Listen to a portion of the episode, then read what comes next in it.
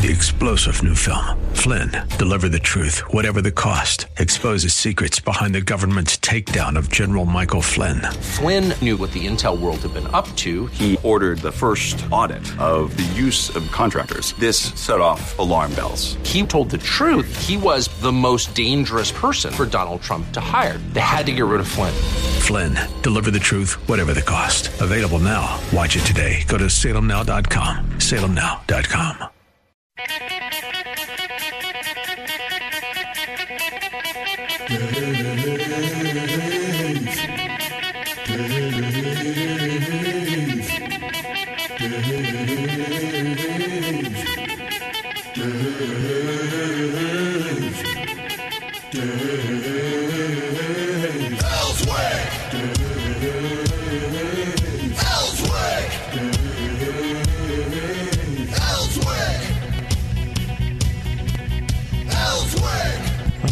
Well, it's a Friday, and we're into our last day, and uh, for all you baby boomers out there, I'm going to make you feel a little old today. Hope that uh, you don't mind. I didn't mind, but I saw this, and I have to mention it. Uh, a very famous day today, sixty-five years ago. That's right, sixty-five years ago, and uh, out in Uh, California, one hundred sixty acres, which would uh, were former orange groves. Now, it would not have been built if uh, the environmentalists had been around, because they would have stopped it, saying that uh, they would have shamed the person involved, saying, look at all the orange trees he's killing.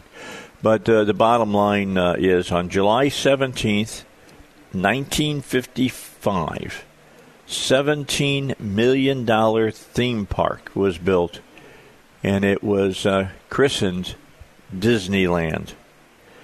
Uh, Walt Disney, it was his uh, dream to have a theme park that was not only fun but educational. And uh, I want you to know that that uh, it was a commercial success, a huge, huge success, and Uh, was very interesting uh, during the time, because that's bigger than Manhattan in New York. Uh, Disneyland is. It was one of a kind. Now, there was there were other amusement parks at that time that were theme related. Disney was not the first on that, uh, but uh, uh, because there was, like, for instance, in Indiana, down towards uh, Evansville, Indiana, there's Santa Claus, Uh, Indiana down there, which the theme park is all Christmas related, and it um, it opened in the forties. I remember as a kid being taken there several times. Had a great time at Santa Claus, Indiana. But Walt Disney was born uh, fairly near my hometown of Hammond, Indiana, in nineteen oh one. He was uh, born in Chicago, uh, the outskirts. He worked as a commercial artist. Then he set up a really small studio out in Los Angeles so that he could produce animated cartoons. In nineteen twenty-eight, he made history with his short film uh, Steamboat uh, Willie, which was, of course, uh, starring a brand-new cartoon character by the name of Mickey Mouse. And Mickey Mouse was voiced by Walt Disney, and it was the first cartoon with sound. That is its claim to fame uh, in history. Uh, the first animated cartoon with sound. And uh, from there on, Disney cartoons were in heavy demand. The company was struggling financially because Walt Disney was a perfectionist. He demanded uh, high artistic, uh, uh, you know, goals for his uh, movies. And um, it took a long time to do what he wanted to do. For instance, uh, Snow White and the Seven Dwarfs. And by the way, if you've never seen the early Walt Disney movies, where every frame were, were hand-painted, uh, they are incredible. They are absolutely beautiful. They are works of art. And those cells from those movies, if you can get a hold of them, Uh, sell for thousands of dollars for, you know, three or four sales of the movie. Uh, Snow White and the Seven Dwarfs came out in nineteen thirty-eight. They took three years to complete. It was a great commercial success. Uh, Snow White was followed by other feature-length classics for children. Let me run through them for you because it's important you hear all this. Pinocchio in nineteen forty, Dumbo in nineteen forty-one, Bambi in nineteen forty-two, Fantasia, which coordinated animated segments with famous classical music pieces, was an artistic and text, uh, technical achievement, came out in nineteen forty. Song of the South, nineteen forty-six, that's when Disney combined live actors with animated figures. And then beginning with Treasure Island in nineteen fifty, the company added live action movies to its repertoire. Uh, I remember very well when I was a kid being taken to the movies uh, by my, my mom and dad to go see Swiss Family Robinson. Still uh, a fun movie for me to sit down and watch with my grandchildren now. And they love it as well. Then I, the scene where the pirates are coming up the side of the hill, do you remember that? And they, they cut and dropped the logs rolling down on them. Great, great action scene. Uh, then they, uh, of course, Disney did something that he saw the future in television. And he started The Wonderful World of Disney on Sunday nights. And so some great shows were, were made, like uh, Zorro. How about Davy Crockett, King of the Wild Frontier? Um, every kid, when I was a kid, wanted to have a coonskin cap to walk around in. Uh, all of those were real popular. The Mickey Mouse Club came out not too much long after that. And you had uh, Annette Funicello and other uh, mouse, mouseketeers uh, that uh, we used to watch every day. Uh, after we got home from school, and we got, um, you know, daily or, or weekly shows where you'd see uh, Spin and Marty and a lot of other weekly uh, uh, shows. So think about it. The land was bought in the farming community of Anaheim. It's about twenty-five miles uh, southeast of Los Angeles. Construction began in fifty-four. Now think about this. It, they built all of Disneyland in just a little over a year. You look at how long it takes for us to build anything now because of all of the um, the requirements by the governments and studies and everything else it has to do. They broke ground in nineteen fifty-four and opened in nineteen fifty-five. Unbelievable that they were able to do that. Uh, some of the attractions... Uh, the Castle, Mister Toad's Wild Ride, Snow White's Adventure, Space Station X one, the Jungle Cruise was at the very beginning of Disneyland, and it's going to be a major motion picture here in the very near future starring The Rock. Uh, and Stagecoach was another one. Drew countless kids and their parents, special events that they had uh, there, and the continual building of new state-of-the-art attractions encouraged them to visit again. In sixty-five, work began on an even larger Disney theme park. That resort was near Orlando, uh, Florida, and it took a long time for them to get all the land that they wanted. Uh, it took them, um, what, five years, I guess. And that's when Epic Center, Disney M G M Studios, and Animal Kingdom uh, all added to uh, Walt Disney World, and it remains Florida's premier tourist attraction. Then you go to eighty-three, Disneyland Tokyo opened in Japan. ninety-two, Disneyland Paris, or Euro Disney, opened uh, in uh, in Europe. Then you've got Disneyland in Hong Kong. In uh, September two thousand five, I, I, two thousand five, I wonder what they're going to do to that now that the Chinese have taken over. I'm sure something will be done to, to it. So anyway, that's just a little history for you about what Walt Disney begat and his son, and what uh, you know the the mouse continues to do. Uh, but uh, if if Walt Disney came back, I'm sure that he would have some questions for the people at Disney Studios and at Disneyland and, and, and at Walt Disney World uh, for some of the things that uh, they have done in the past. You wonder what, you know, if it was started today, what Spin and Marty would have been about. You wonder what Zorro would have been about, and, and things of that nature. So anyway, enough on that. Let's just talk about the positive they came across and all the happiness and excitement that kids have even today uh, when they go to Disneyland or uh, Disney World. Now, you might think that Disney World would be the place to go, and you'd be right. More people go to Disney World than Disneyland, but Disneyland still draws every year eighteen million visitors. That's incredible. eighteen million uh, visitors. That means still got to stand in line at Disneyland. All right, sixteen after six, that's your your history right now. There's a couple of things I wanted to mention in history as well uh, that happened uh, today that you might want to remember uh, that, that have gone down. Back in nineteen sixty-seven, Jimi Hendrix dropped out as the opening act for what rock and roll group? I'll tell you when we come back here on the Dave Elswick Show at seventeen after six on a Friday on one oh one point one F M, The Answer. All right, let's get back to a few things that happened in history real quickly that, I, that I've got here for you. I told you in nineteen sixty-seven, Jimi Hendrix and his experience were o- an opening act for a rock and roll group that was very, very popular at the t- at the time. But he dropped out as the opening act. Now, he only opened for them, if I'm not mistaken, three times.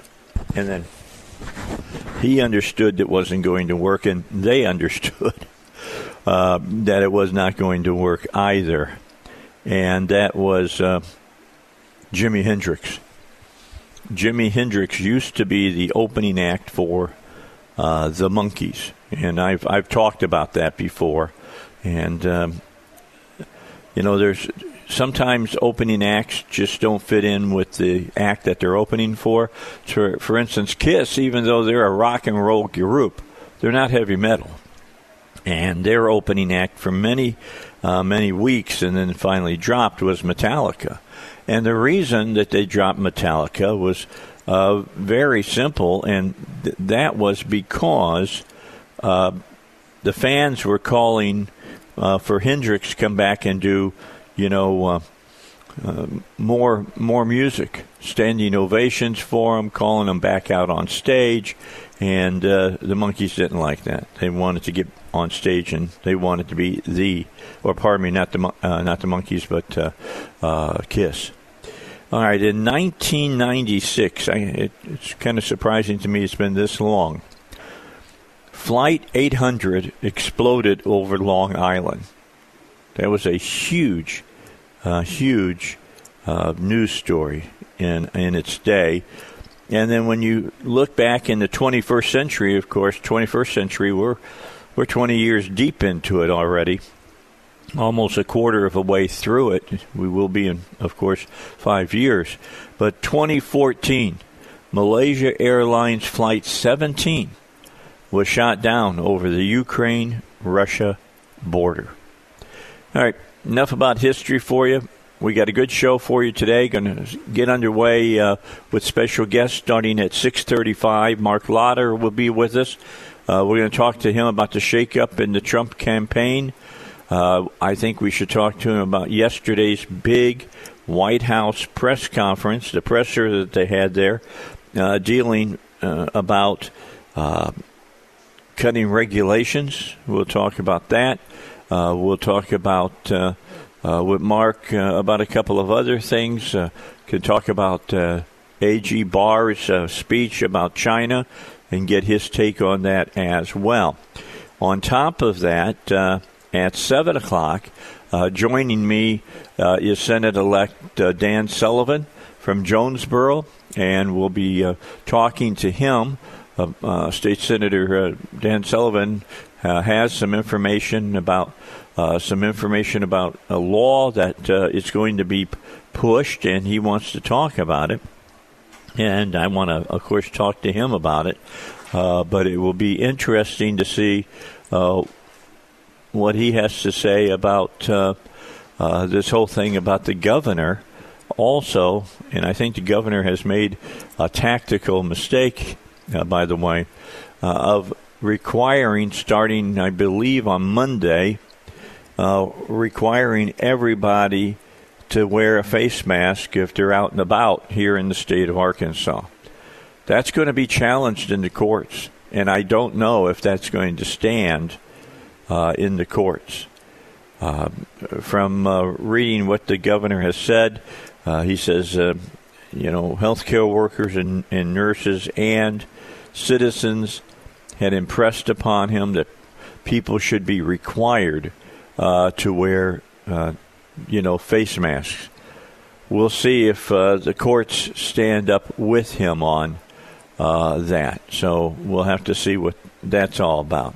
As far as the law that uh, State uh, Senator-elect Dan Sullivan's going to talk about, you're going to have to join me at seven o'clock for that, because uh, I've been sworn to not basically say anything until he comes on. And so um, I will keep my word on that. Uh, embargoed until uh, he comes on at seven oh five. At seven thirty-five, uh, we'll be hearing uh, from uh, Robert Steinbuch and Chris Corbett. They come on each Friday. Chris Corbett, it will be interesting to see what he has to say about the face bas- uh, mask, because uh, I'm, I'm looking uh, here uh, when I posted that the, that the governor on my Facebook page, Dave Elswick Show, that the governor had passed or, or had signed that, for better or worse, state governor executive order, uh, that uh, you have a situation where, uh, you know, Chris says, please send me a client. Anyone that gets a ticket or can't access a public place, private businesses can do what they deem necessary under the law, with some exceptions. So Chris Corbett feels the same way, to be honest, that I do. I don't think that, you know, taking away people's rights uh, and uh, using the heavy hand of government to say you must do something is the right thing to do. I mean, I'm I'm one of those people that supposedly is highly susceptible. I'm sixty-seven. I got type two diabetes, got some heart disease because I had open heart surgery back uh, five years, almost five years ago now. And uh, you know, it, it's it's it's interesting that um, everybody thinks that everybody else must change their lifestyle so that I can go out. I don't believe that. I just stay home, all right? I understand uh, that there's a chance that if I get out in the open, I have a chance of uh, contracting covid nineteen. So typically I don't go anywhere where there's any big crowds. Uh, and I haven't done that for a long time. I don't like getting in big crowds now, you know. You get like me, sixty-seven years old, you get irritated with people acting fools, and and that's just kind of uh, the way that uh, that I am now. So I, I don't do it. Uh, I'll go along with people once in a while to go see the Razorbacks play. But to be honest, I I like being there for the excitement of the crowd, getting all excited and everything. But I can sit at home, you know, on the sidelines with the television camera and uh, watch the game that way, and I don't have to have beer spilled on me. Uh, I don't have to pay for really high-priced hamburgers or hot dogs, and uh, I can and, and I can enjoy myself that way. And I've done that for years. Uh, much rather watch it on television than watch it in person.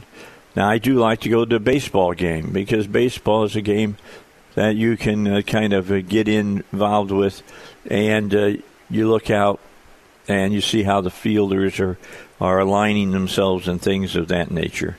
love doing that. But still, watching it on T V has a lot to be said about it. You don't have to fight the crowds when you're leaving uh, the stadium. All right, so Marc Lotter will join us at uh, six thirty-five. We're going to talk to him about Trump, and we're going to talk to him about the upcoming campaign. That's coming your way here on the Dave Elswick Show. But first, let's get to the news. That's next here on one oh one point one F M. I like that Jones guy. I think he does a good traffic report. Hey, Marc Lotter is coming up. He's the uh, director of strategic communications for the Trump campaign. And we got a couple of things right off the bat that I want to talk to him about. And we'll get to him quickly because he's got about fifteen minutes that he can talk. So um, I want to talk about the shakeup in the Trump campaign. It's, as far as I'm concerned, it's not a big deal. Um, Trump shakes up his campaign all the time uh, and did so when he was running back in twenty sixteen. But I do want to talk to him about uh, how he sees, and the R N C might be seeing, uh, how the election uh, coming up in November might be impacted. We talked a little bit about this on, Mon- or on um, uh, Monday.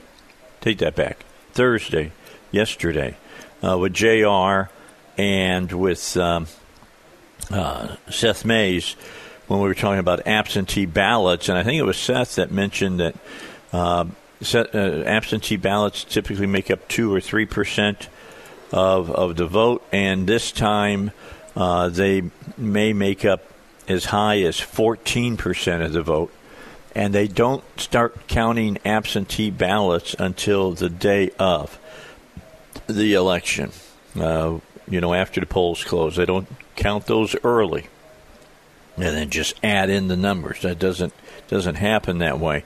I'm trying. I'm going to try to get John Thurston on next week, the Secretary of State, and uh, you know, and talk about uh, all of the the stuff that's uh, uh, going on as we get ready for November, because there's going to be some changes, no doubt, uh, that are going to happen. I mean, look, uh, I, I think you probably, if you heard Seth talk, you heard that.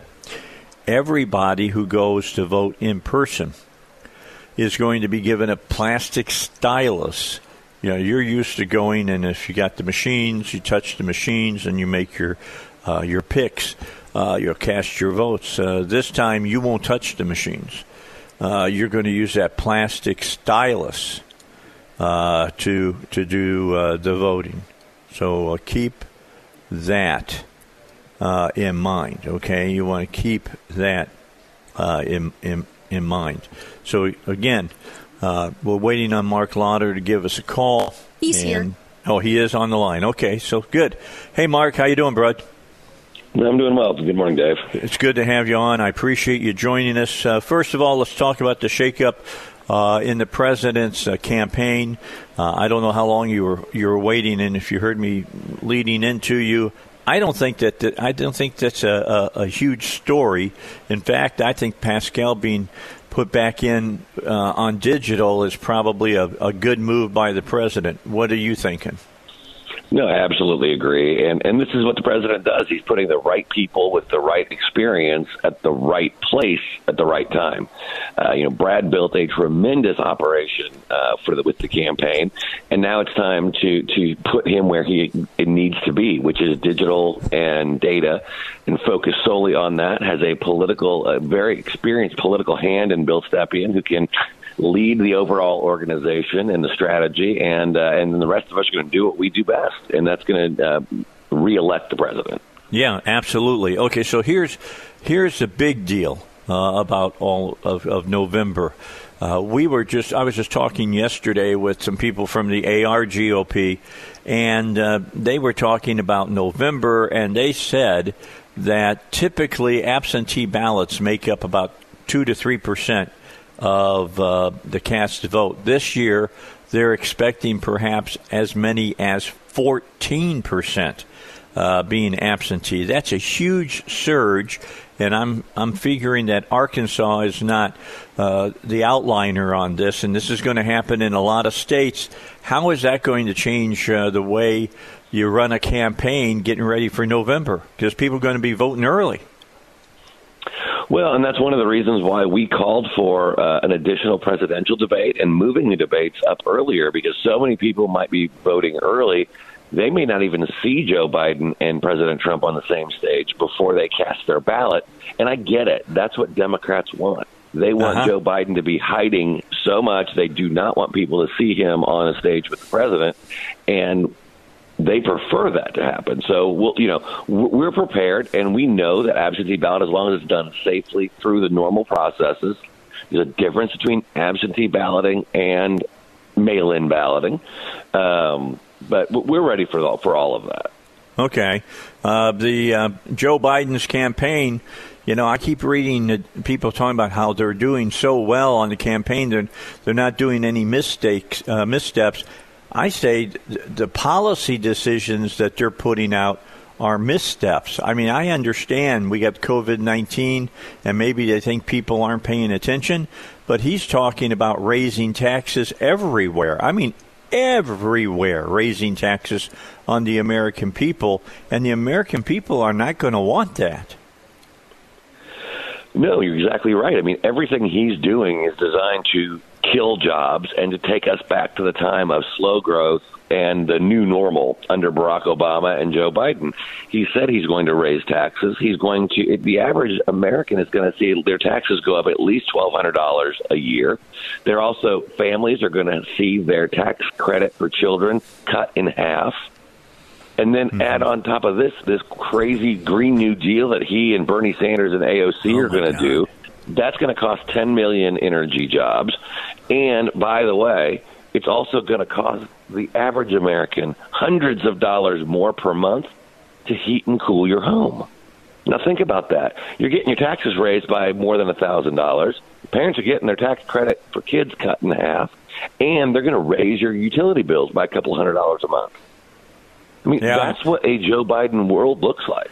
And on top of that, you know, Joe Biden says China's not to be worried about. And uh, when it comes to, you know, green uh, energy and things of that nature, as far as solar panels and all the rest, they're made in China. We don't want, you know, do we want to do that? We've already seen what, what happens when you have to put all your eggs in one basket. Uh, and you're and you're having your P P E stuff all made in China, and how that works out. How about if your energy is totally dependent upon China? Not a good idea.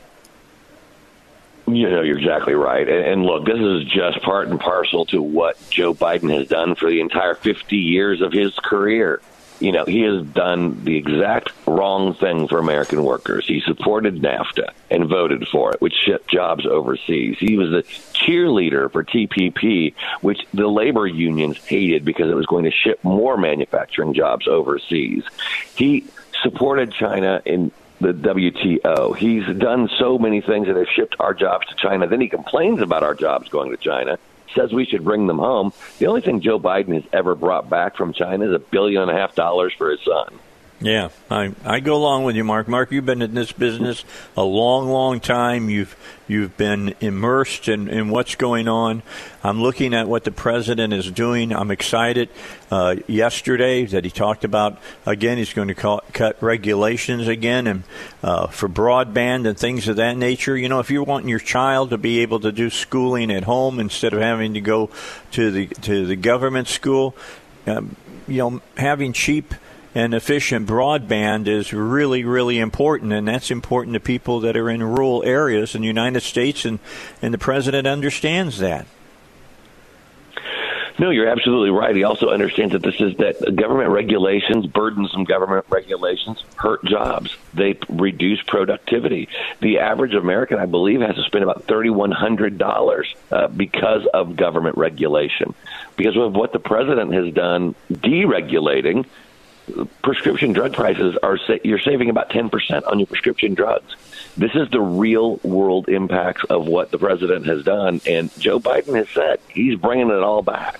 It's the exact opposite. So you have to ask yourself, you know, do you want higher prices? Do you want lower wages? Do you want fewer jobs? I mean, we've already seen Joe Biden call police the enemy. Do you want someone to be on the other end of the line if you have to call nine one one to protect your family?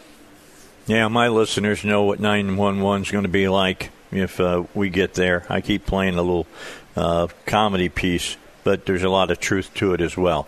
Mark, I know I only had you for fifteen minutes. I'm I'm basically at that point. I'll let you go. You got more interviews to do. Thanks for the time. We appreciate it. Marc Lotter here on the Dave Elswick Show. Have a great day, Mark. Thank you. You too, Dave. All right, Marc Lotter here on the Dave Elswick. I've known him for a long, long time. All right, let's take a break. We're going to get a call from Robert Steinbuch. Talk to him. Maybe he knows something about what uh, State Senator-elect Dan Sullivan might be uh, broaching when we get to uh, his time with us between uh, seven oh five and seven thirty. And uh, we're going to talk about uh, some movement of some uh, laws Uh, that evidently are being looked at, probably hate crime law, I'm sure, as well as uh, we want to talk about the governor uh, saying yesterday now that starting next week you're going to have to wear a face uh, covering if you're out in public. We're going to get to that. All of that's coming up here on the Dave Elswick Show on one oh one point one F M, The Answer. It's always a mistake. Excuse me. To take a big drunk, uh, drink of coffee before you come back on the air. Not smart. Excuse me. Dude, what's going on? Hello? Hello? Yeah. Is this thing yeah. on? Thank you, Robert. You saved my butt, buddy. Pull my bacon out of the fire right now. I'm trying to fill in for the dead air. Yeah, no kidding. The gaggy Dave Elswick Show. Anyway, uh, you asked me a br- uh, during the break about what was going on with the National Museum of African American History. Well, let me bring you up. We talked about it yesterday uh, with J R. Davis and uh, uh, Seth Mays. Let me read what they had uh, posted. Quote. Yeah. Since white people in America hold most of the political, institutional, and economic power, they receive advantages that non-white groups do not. These benefits and advantages of varying degrees are known as white privilege. For many white people, this can be hard to hear, understand, or accept, but it is true. Uh, if you are white in America, you have benefited from the color of your skin. Now, that's what they had Uh, on um, a poster board as you walked in the museum. And uh, it set off a firestorm, as you can probably uh, figure. Wait, wait, Dave, let me see if I understand.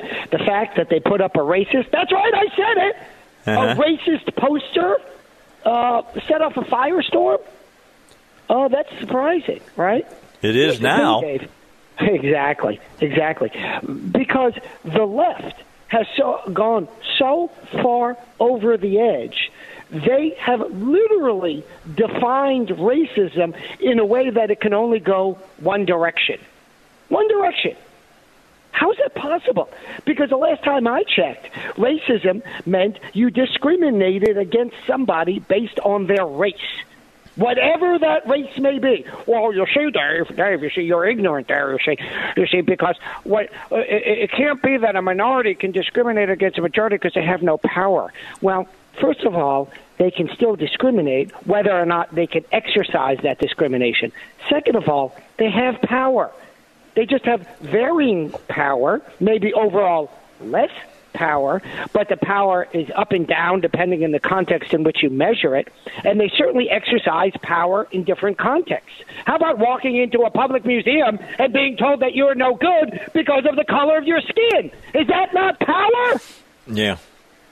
Yeah, I'm with you. I'm just, uh, they pulled that down, by the way, but They they have continued. I mean, their mea culpa was like one of those really weak tea mea culpas that you hear.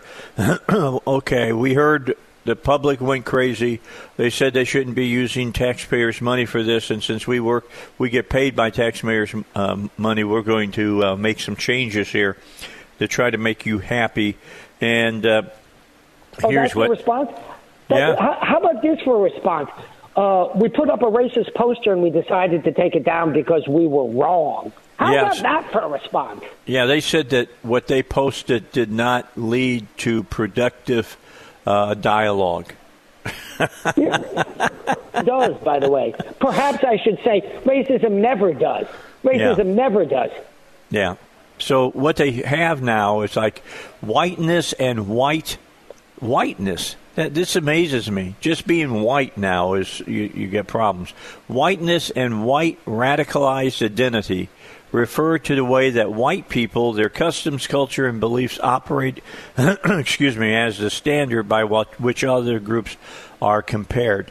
Now, remember, if you followed this story any bit at all, you know that the things that they named in cultural problems with whiteness were individuality, uh, the the nuclear family, things of that nature. Uh, good, things, good. What else you got? Yeah. So far, check, check. Yeah, the good stuff.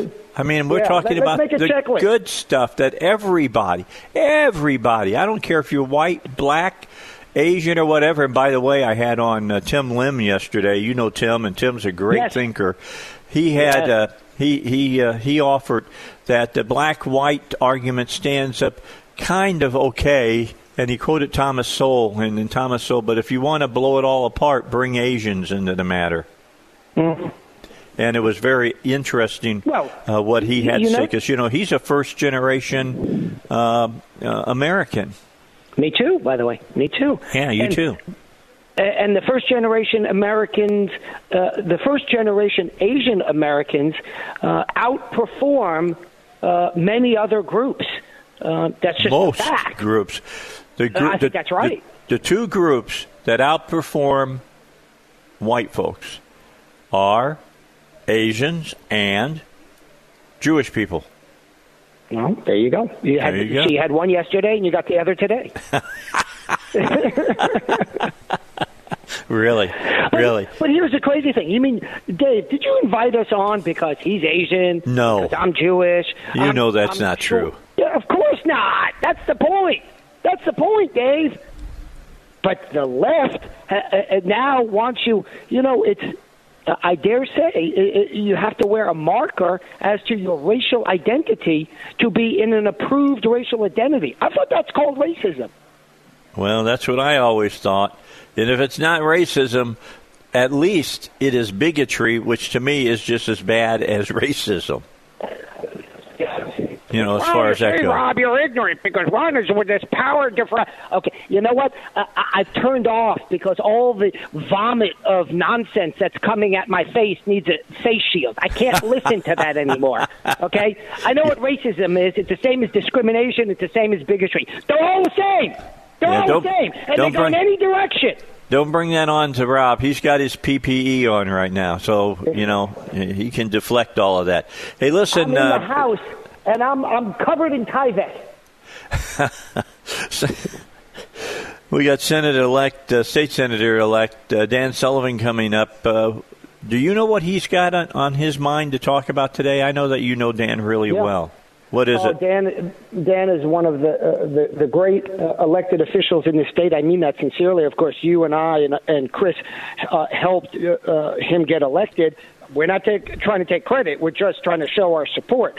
Uh, what he wants to talk about is the fact that the legislature of the three branches of government is the most democratic, not democratic as in party, democratic as in related to the people, and they have been cut out so far, largely, not entirely, but largely uh, by the governor's office when it comes to what we're doing with controlling uh, COVID, you know, with the mandating the masks and this kind of thing. And remember, I'm the guy who's more extreme in terms of safety issues than many.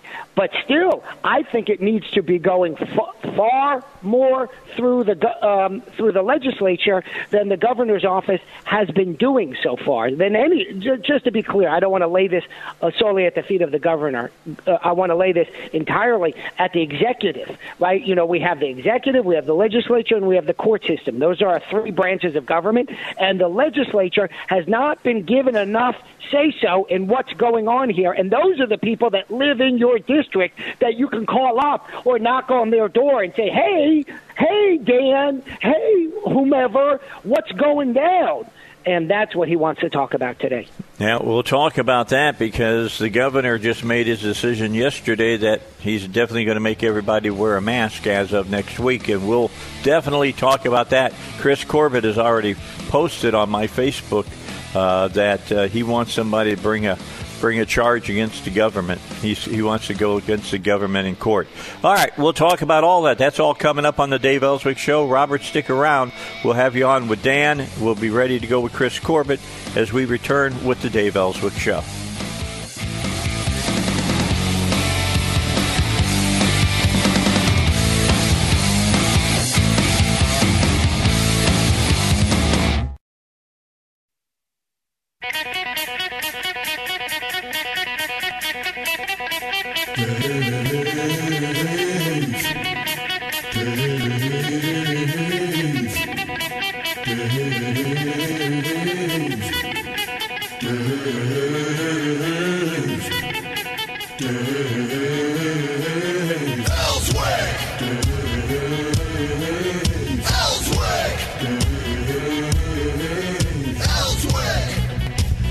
Six minutes after seven on a Friday, we have uh, all kinds of guests on the line right now to join us here on the Dave Elswick Show. I told you our uh, main guest that's going to be coming up here this half hour is uh, State Senator-elect Dan Sullivan. And Dan, welcome to the Dave Elswick Show.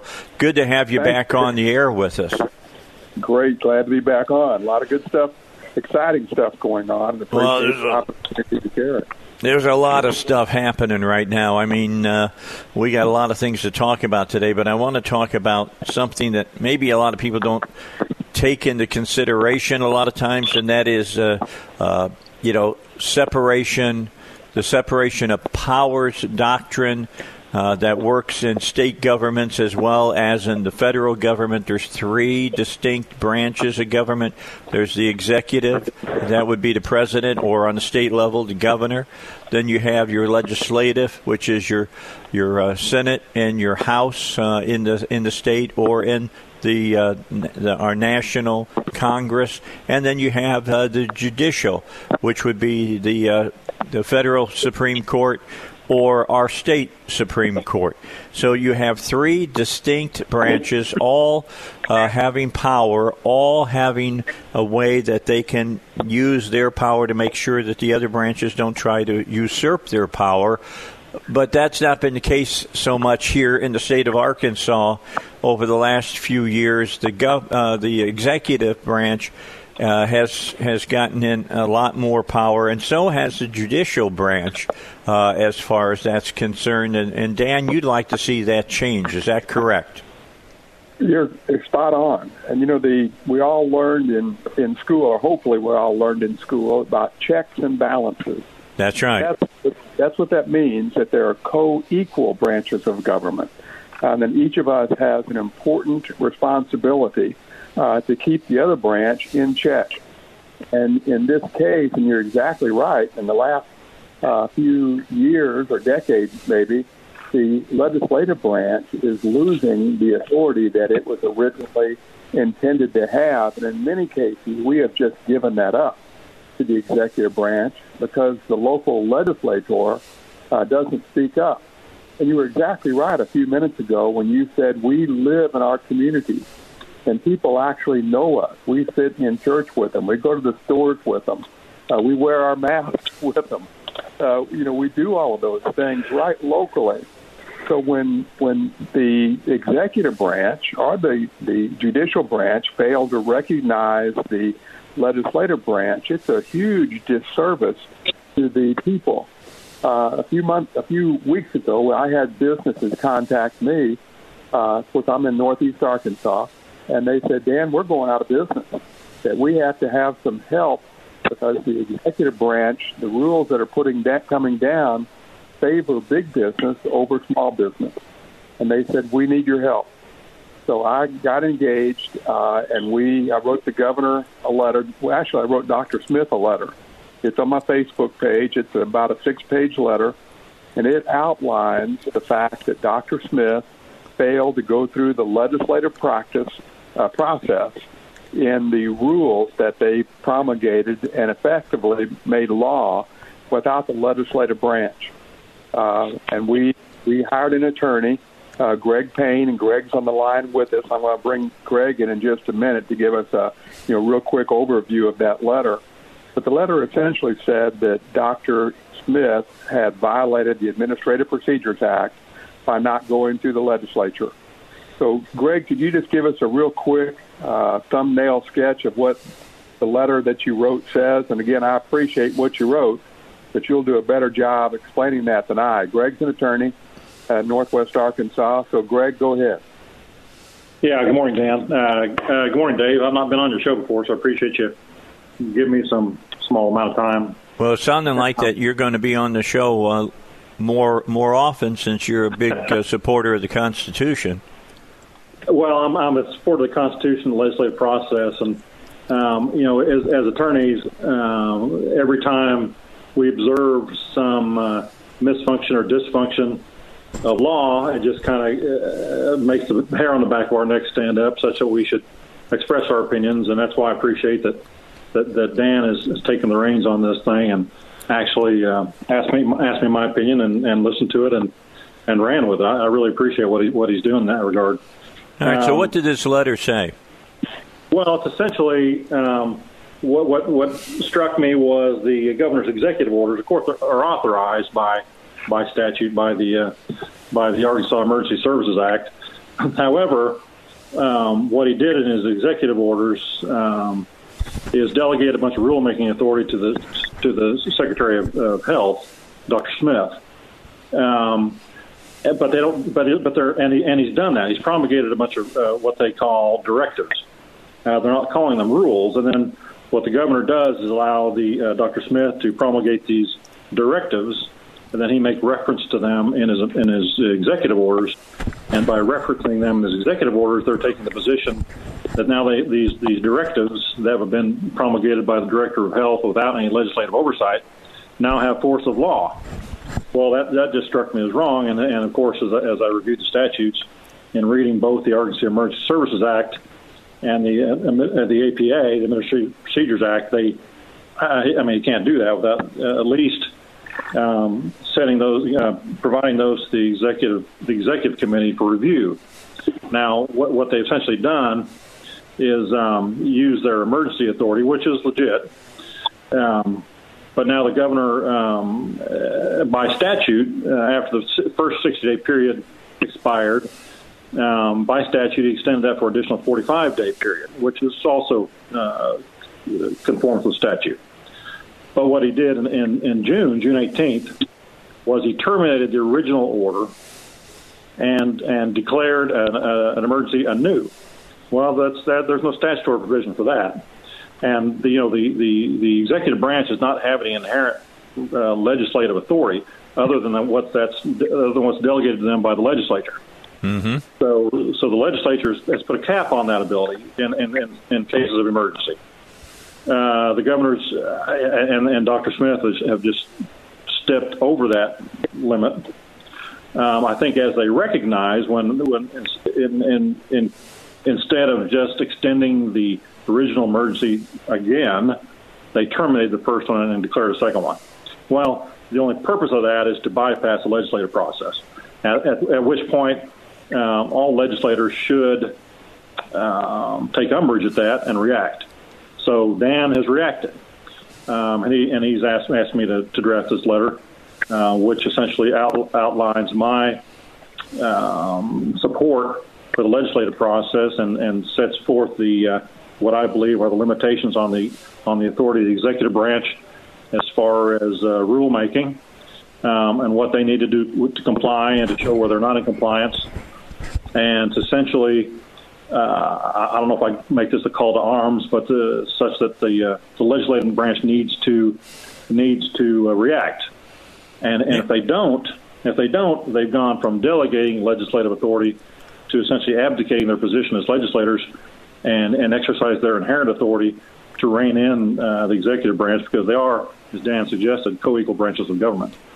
Now, Dan, the, Arkansas and, and, and Greg, Arkansas is not the only state that is fighting over this. Uh, in Wisconsin, they've had this uh, this fight in in Portland.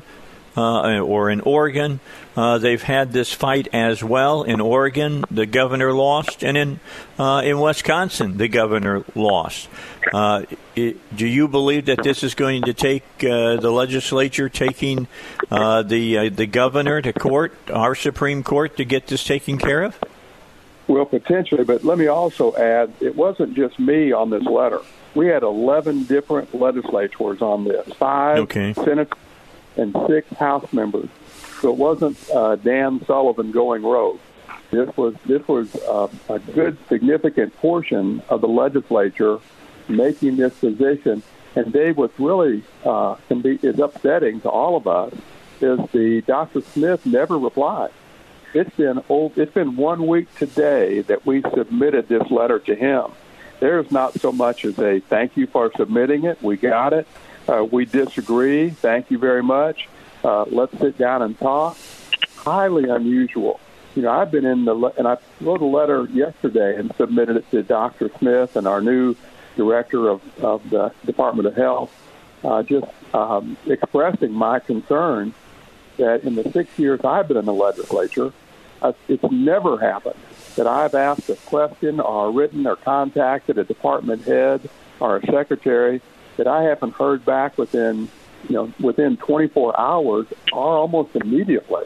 Is always the norm. Uh, Gary Stubblefield, Senator Stubblefield, said that in his ten years, it's never happened to him, and the people that um, signed this letter represent seven hundred fifty thousand people. And Doctor Smith has gone on the podium multiple times and said, we are all in this together.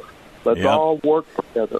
And to ignore the people of the state, the uh, their state representatives, as you were discussing, uh, just ought to scare every citizen in the state of Arkansas. Agree or disagree, we have a representative form of government, the consent of the governed, uh, and here we have the executive branch Uh, and the Department of Health is bypassing us completely and ignoring us. Um, mm. Will it end in a lawsuit? We are we are working on that. That certainly is an option. And we have several others we're working on, but filing a lawsuit is certainly one of them.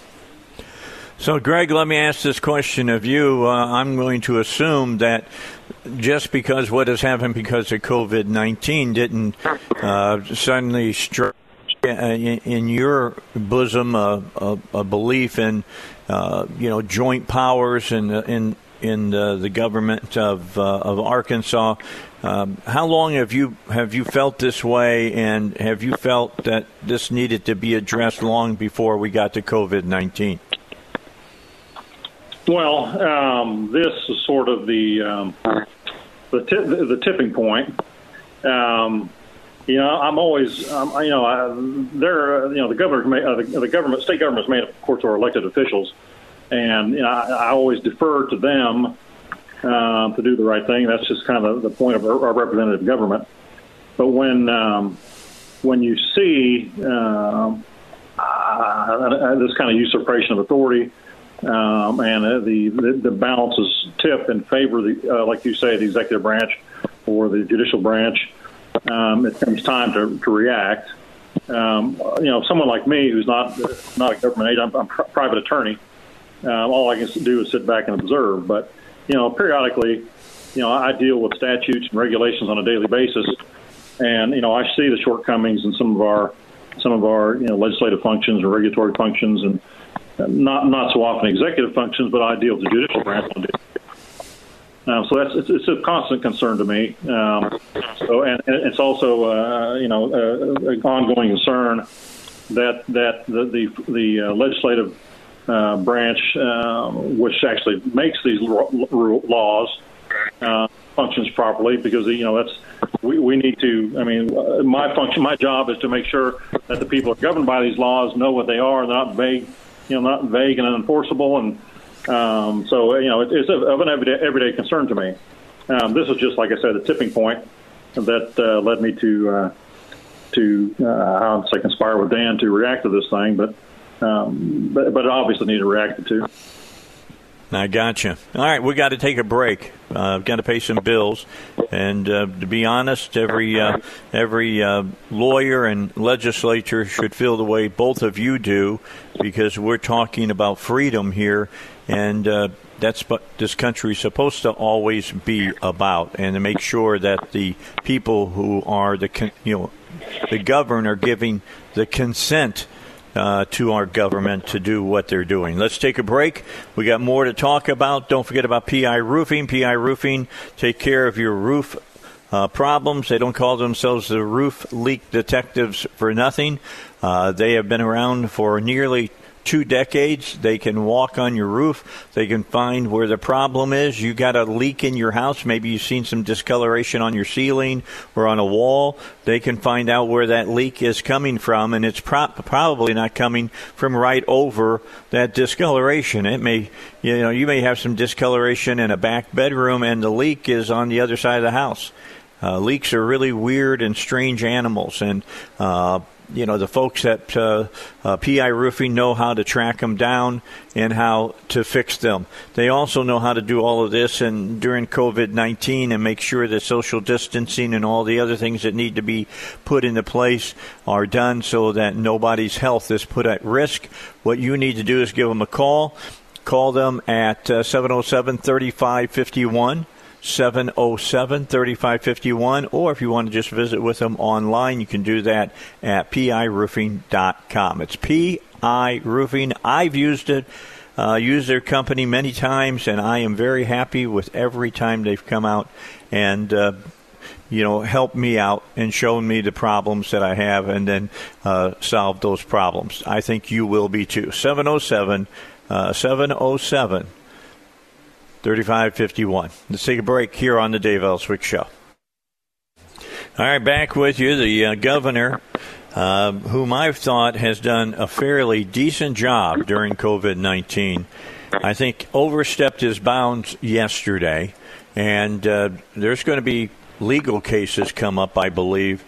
Uh, the, uh, the governor yesterday said that beginning Monday, uh, residents will have to wear prote- uh, protective coverings in all indoor environments where social distancing, protective coverings being masks, uh, coverings in all indoor environments where social distancing is not possible, and they are exposed to people who aren't part of their household.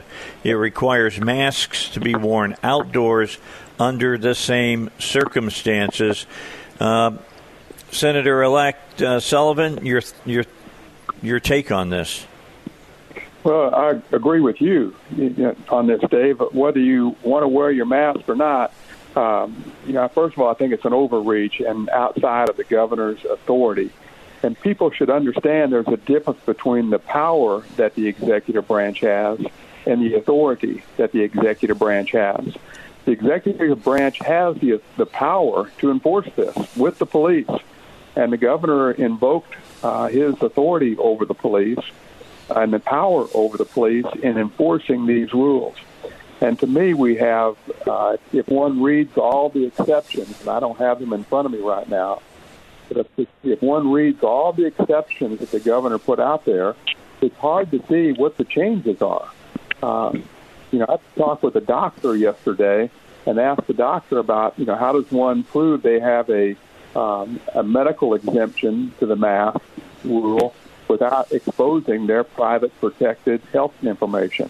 They're not sure how that will happen. Uh, how is it going to affect our local police when they are called out to enforce mask laws over other crimes? What's that going to do to impact our, the citizenry and our police doing that job? Um, You know, there's all the, again, all the exceptions that are out there uh, and how they're going to be enforced is just undefined. And I think we've actually created a bigger problem uh, in having this rule with the exceptions than we had before. And I think finally Senator uh, Ballinger had a great uh, video out there uh, on, on uh, what his take on this is, that when we give up essential liberties, we rarely get them back. And I think in this case, we have given up an essential liberty. Uh, I'd love to hear Robert's take on this. He's been listening quietly, and I'm always interested in his take. I'm sure he is uh, waiting with bated breath to jump in there. Well, Robert, what do I'm, you think? I'm well, down to about... Thank you, Dan. Let me jump in, Robert, and just tell you, we got ninety seconds, so pontificate for ninety seconds. Well, uh, two things. One is the notion that I was quiet for all this time may have concerned Dan that I was suffocating in a mask. But the, the point here that will continue after the break is not whether one should wear a mask, but how we as citizens interact with a government. Is this a dictatorship or a democracy? That's the ultimate question that Dan uh, and um, Greg are asking appropriately here. We need to have democratic involvement in making these decisions. All right. We're going to take this up when we come back. Rush is up next, though. Dan, can you stay around for about uh, a little bit longer? Sure. Okay, we're going to keep uh, State uh, Senator-elect Dan Sullivan here. Robert Steinbuch uh, will be with us as well. And listening and on mute is Chris Corbett, because he knew that if he didn't mute himself, he would have been yelling out during that last half hour. So he gets to yell out when we come back here on the Dave Elswick Show. But right now, let's hear what Rush Limbaugh has for us on the Dave Elswick Show on one oh one point one, uh, the answer we want you to bring up. We continue the Dave Elswick Show for a Friday edition. We've got a lot of people on the line. Uh, we've got uh, uh, State Senator-elect Dan Sullivan from Jonesboro on with us, and we've been talking to him uh, quite a bit about uh, a letter that a uh, lawyer, uh, that's Greg, who's on the line too, from the Story Law Firm up in uh, uh, Fayetteville, sent to uh the head of our our health department about, hey, how, you know, you guys got to think through what you're doing, and that the legislature, I, I'm going to, I'm paraphrasing here, guys. If I'm if I'm being too loose with that, you tell me. Uh, you know, that you can't be doing what you're doing without the legislature getting involved in all of this. And then uh, we're also talking about the governor's mandate yesterday that everybody wear a mask. Uh, we're talking about that. Also with us, Robert Steinbuch, who is a law professor over at the Bowen School of Law and also a lawyer uh, able to practice here in Arkansas, is uh, joined us. And his opinions are his and his alone, and not necessarily those of the, the school or the university. And Chris Corbett, who's a lawyer up in uh, Fa- uh, in uh, Conway, pardon me, and uh, uh, specializes in uh, engineering law, it has joined us as well. But a very big supporter of freedom uh, is on the Dave Elswick Show as well. So we got a lot of people involved in this discussion, and there, there's a lot more involved in this discussion that we can't have them all on at the same time, to be honest with you.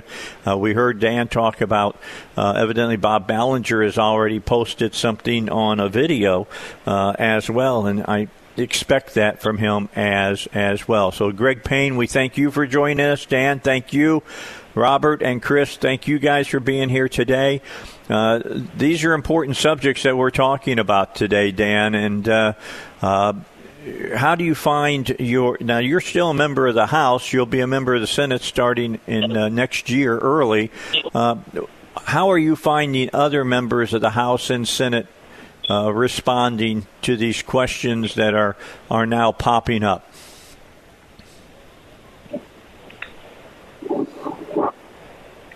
All right. Dan, are you, yeah, Dan, you still there? I'm sorry. I had it on. Yeah, I'm here now. Okay. You had it on mute, yeah, didn't you? Uh, All right. Go yeah, ahead. Yeah. yeah, the legislature is divided a little bit about the governor's uh, agreement, or agreeing with the governor on the mask issue. You know, we kind of reflect, I think, the general population and concern. But I think the legislature is overwhelmingly uh, concerned that the governor has Uh, discounted and marginalized the legislature.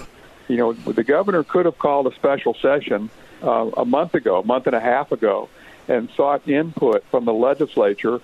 If these scenarios work out, what will we do? What, what do we plan to do in these things? How do we go about this?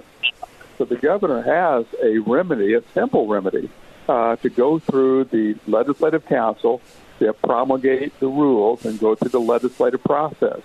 It's not difficult, but the fact that the governor and the Department of Health have Uh, well, actually, just the Department of Health director has chosen not to respond to the legislature at all.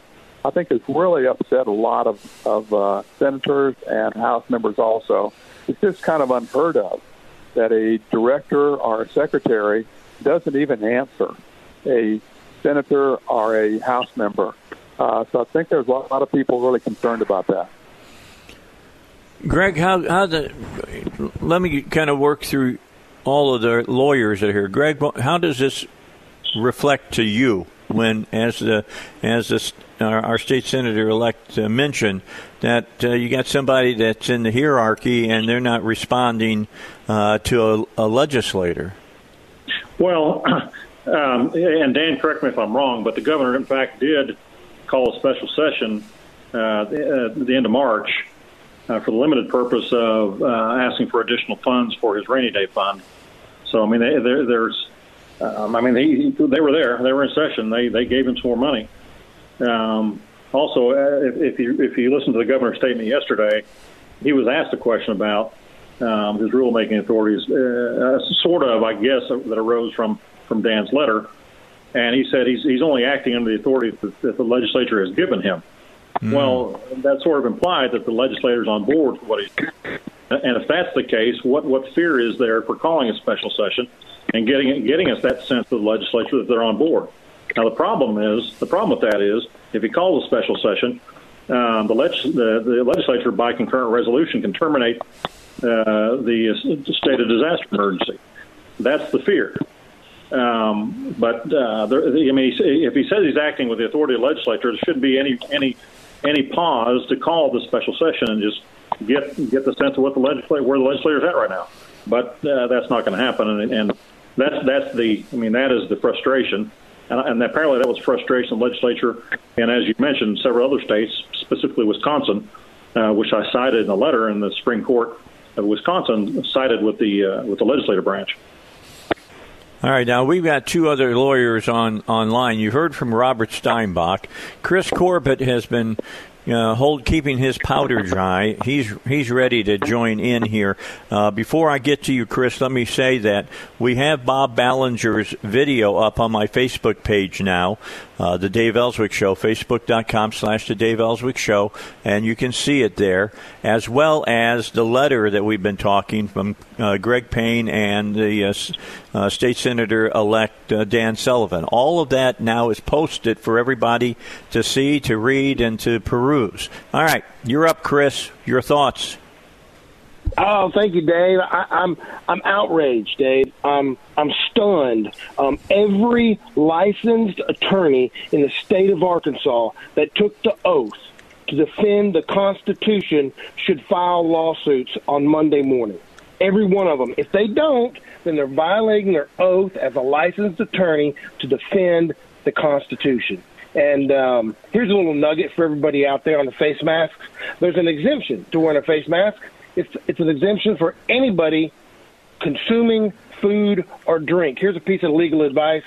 Uh, just carry around a water bottle with you, and then you've got a good case to say you're exempt because you're consuming drink. There you go. And then, yeah. This is the this is the stupidest uh, executive order that I've ever seen. It is I'm outraged by it. It's vague. It's unconstitutional. It's unenforceable. Oh, arbitrary enforcement. This allows bureau hacks to go out there and charge you with a crime, a misdemeanor. We're talking about a crime, and they can charge you, Dave, every day, five hundred dollars a day. So it's it's uh, uh, cruel and unusual punishment. It's um, an outrageous potential fine. It violates his age. It's discriminatory on age. Persons than, younger than ten years old can't get a ticket. If you're eighteen or under, you only get a warning. So it's outrageous. I mean, it's simply outrageous. It's it's unconstitutional on its face is how I see it, Dave. All right.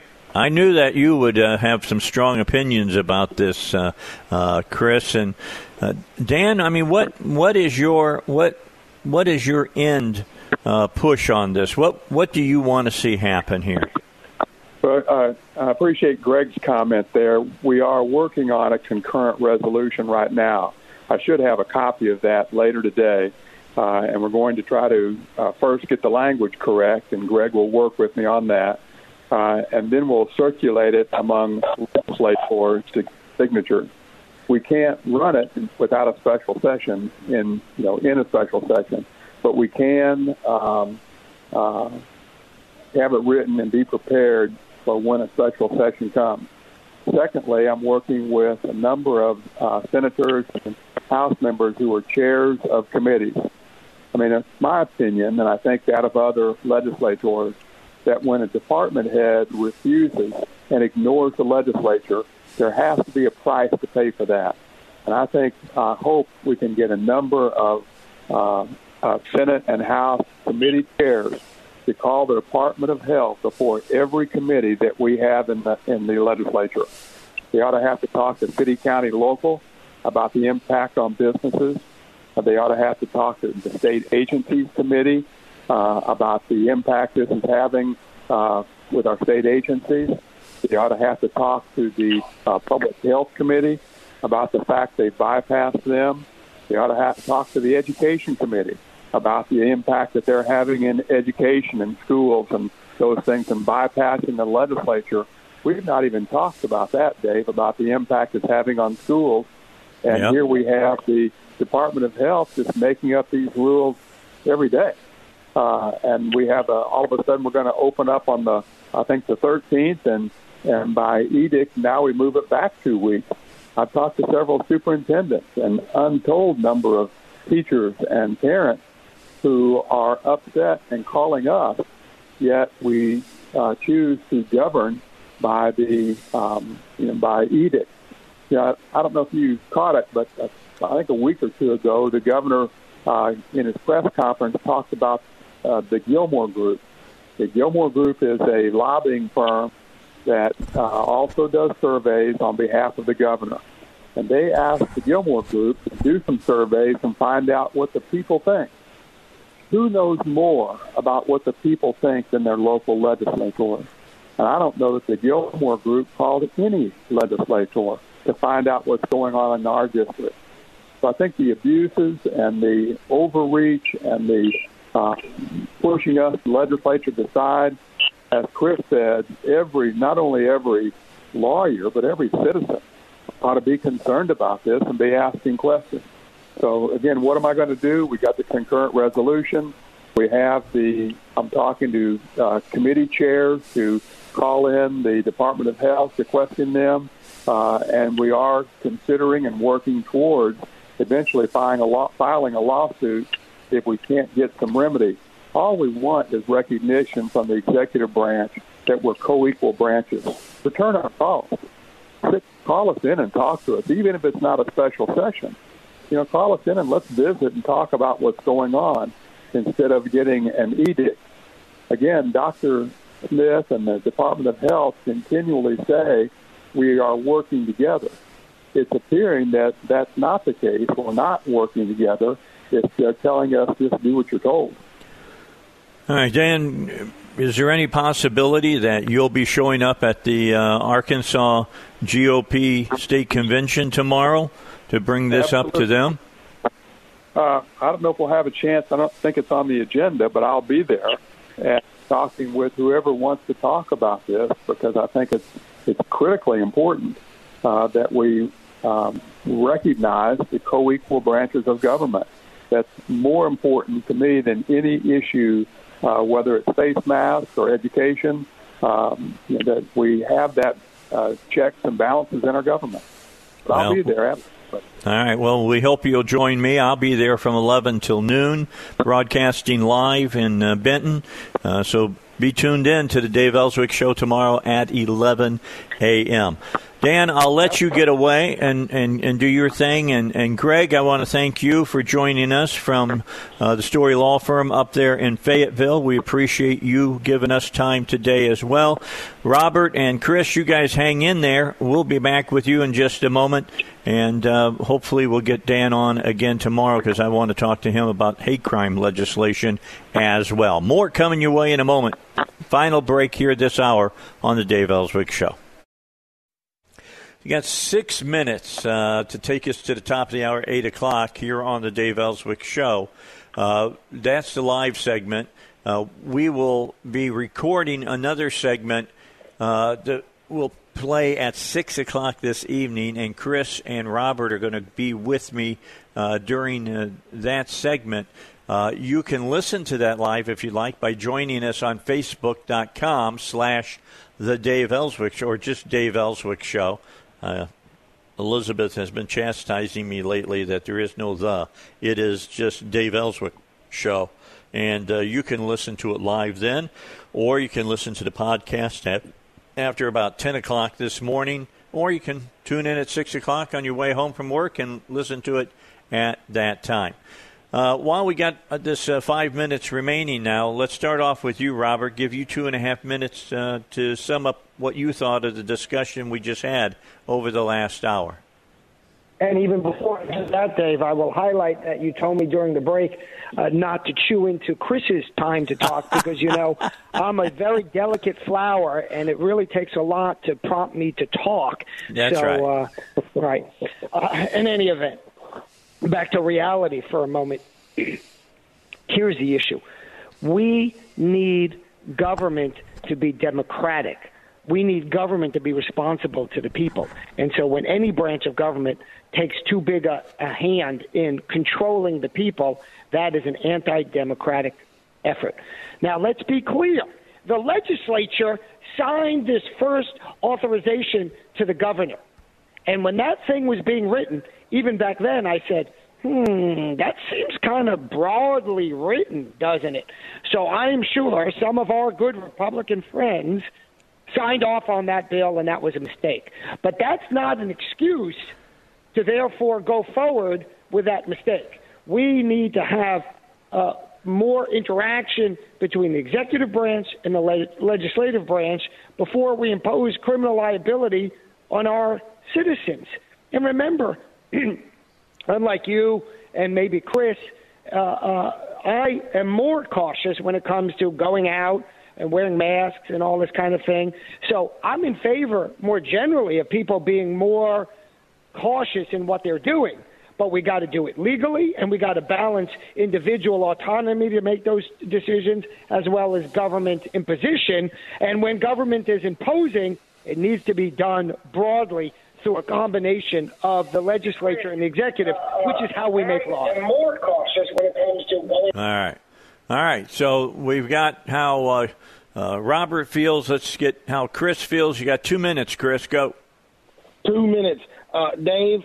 The the Constitution has been mortally wounded. It's limping. It's hobbling down the road.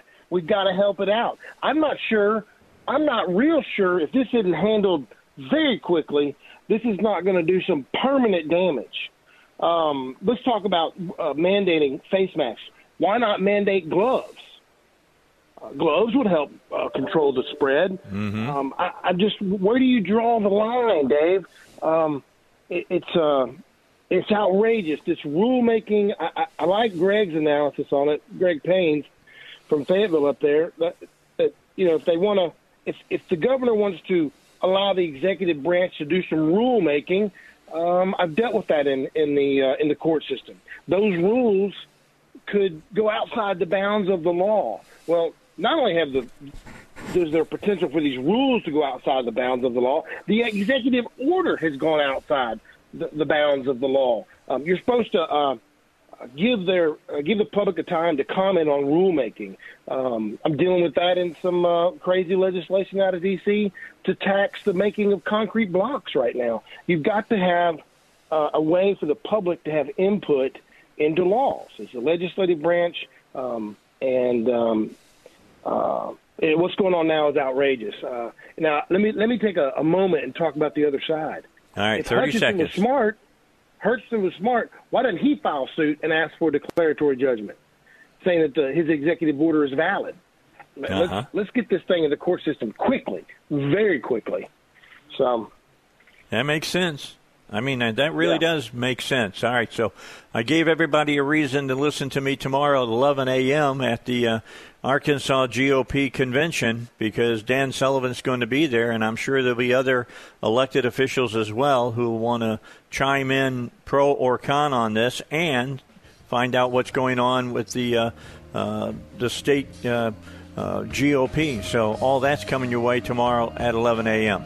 Uh, you, you can be listening at six p.m. tonight for the rest of this show, or you can go to Facebook right now to Dave Elswick Show, watch and listen to it live, or listen to the podcast when you get a chance at one oh one point one F M, uh, the answer dot com. I'm out of here for right now live. It's the Dave Elswick Show on one oh one point one F M.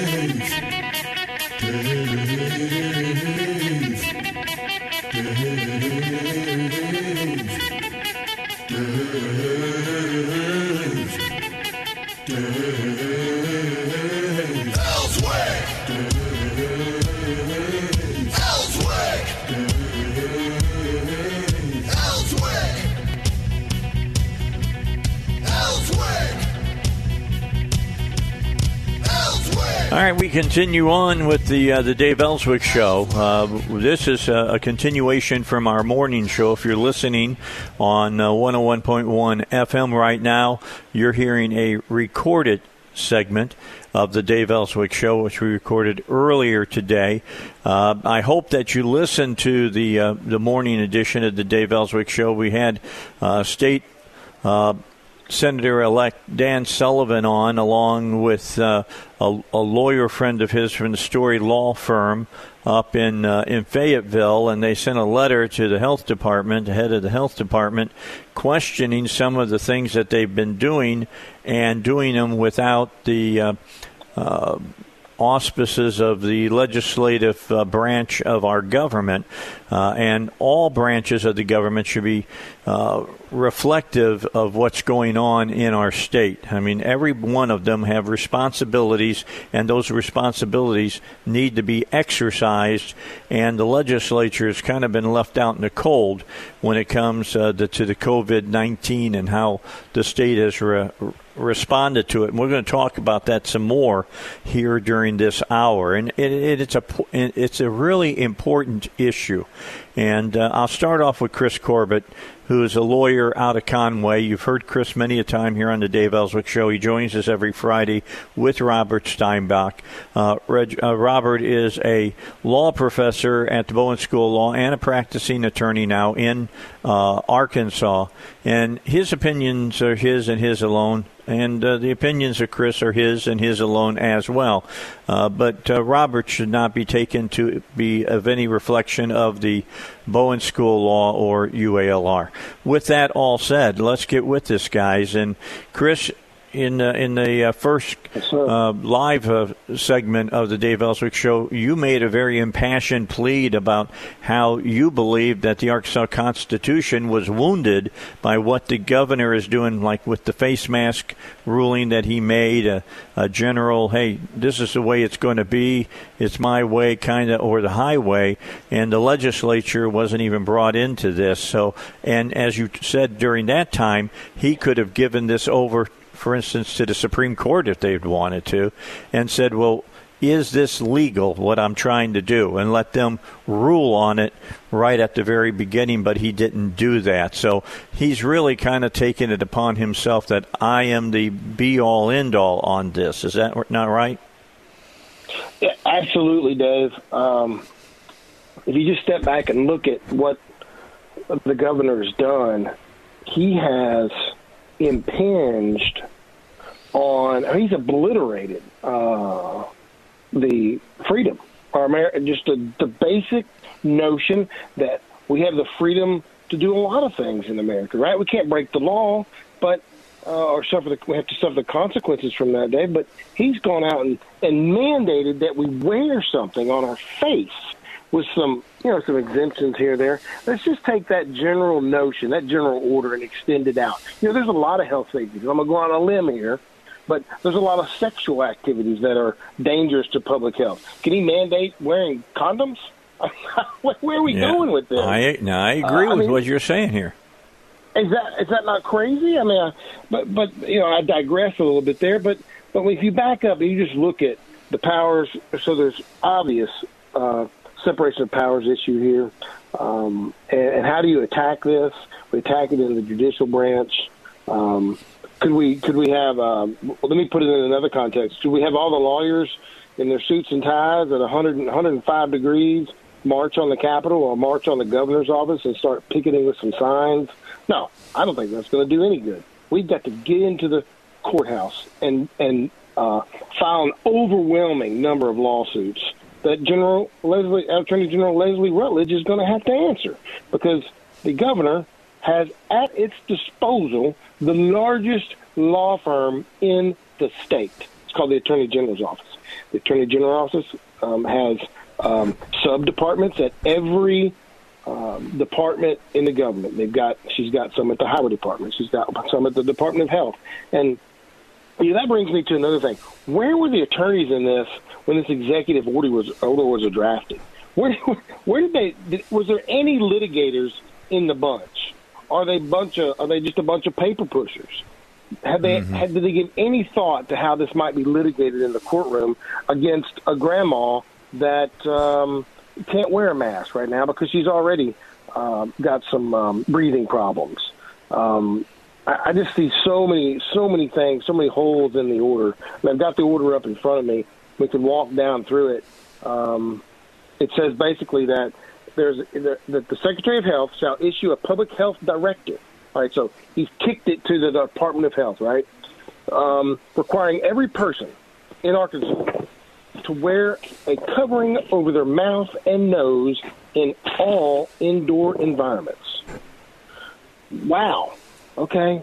I- I'm just stunned. But he exempts people under ten years of age. Can they not spread the virus?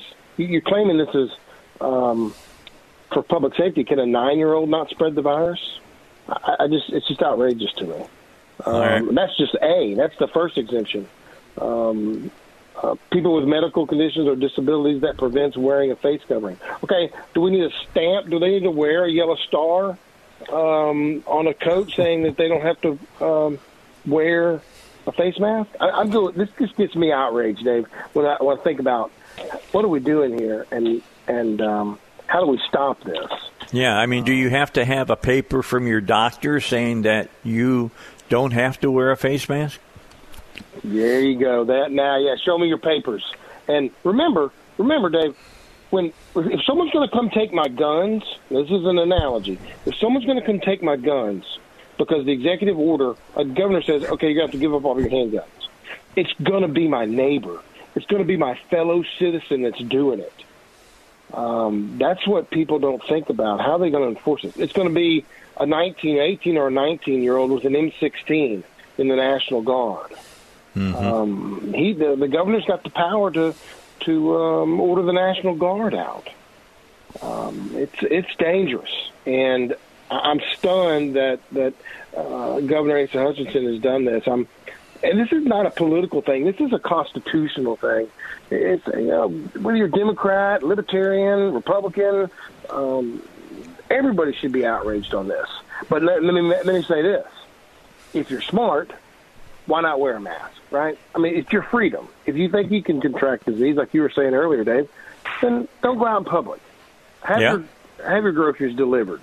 Do the click and pick from Kroger.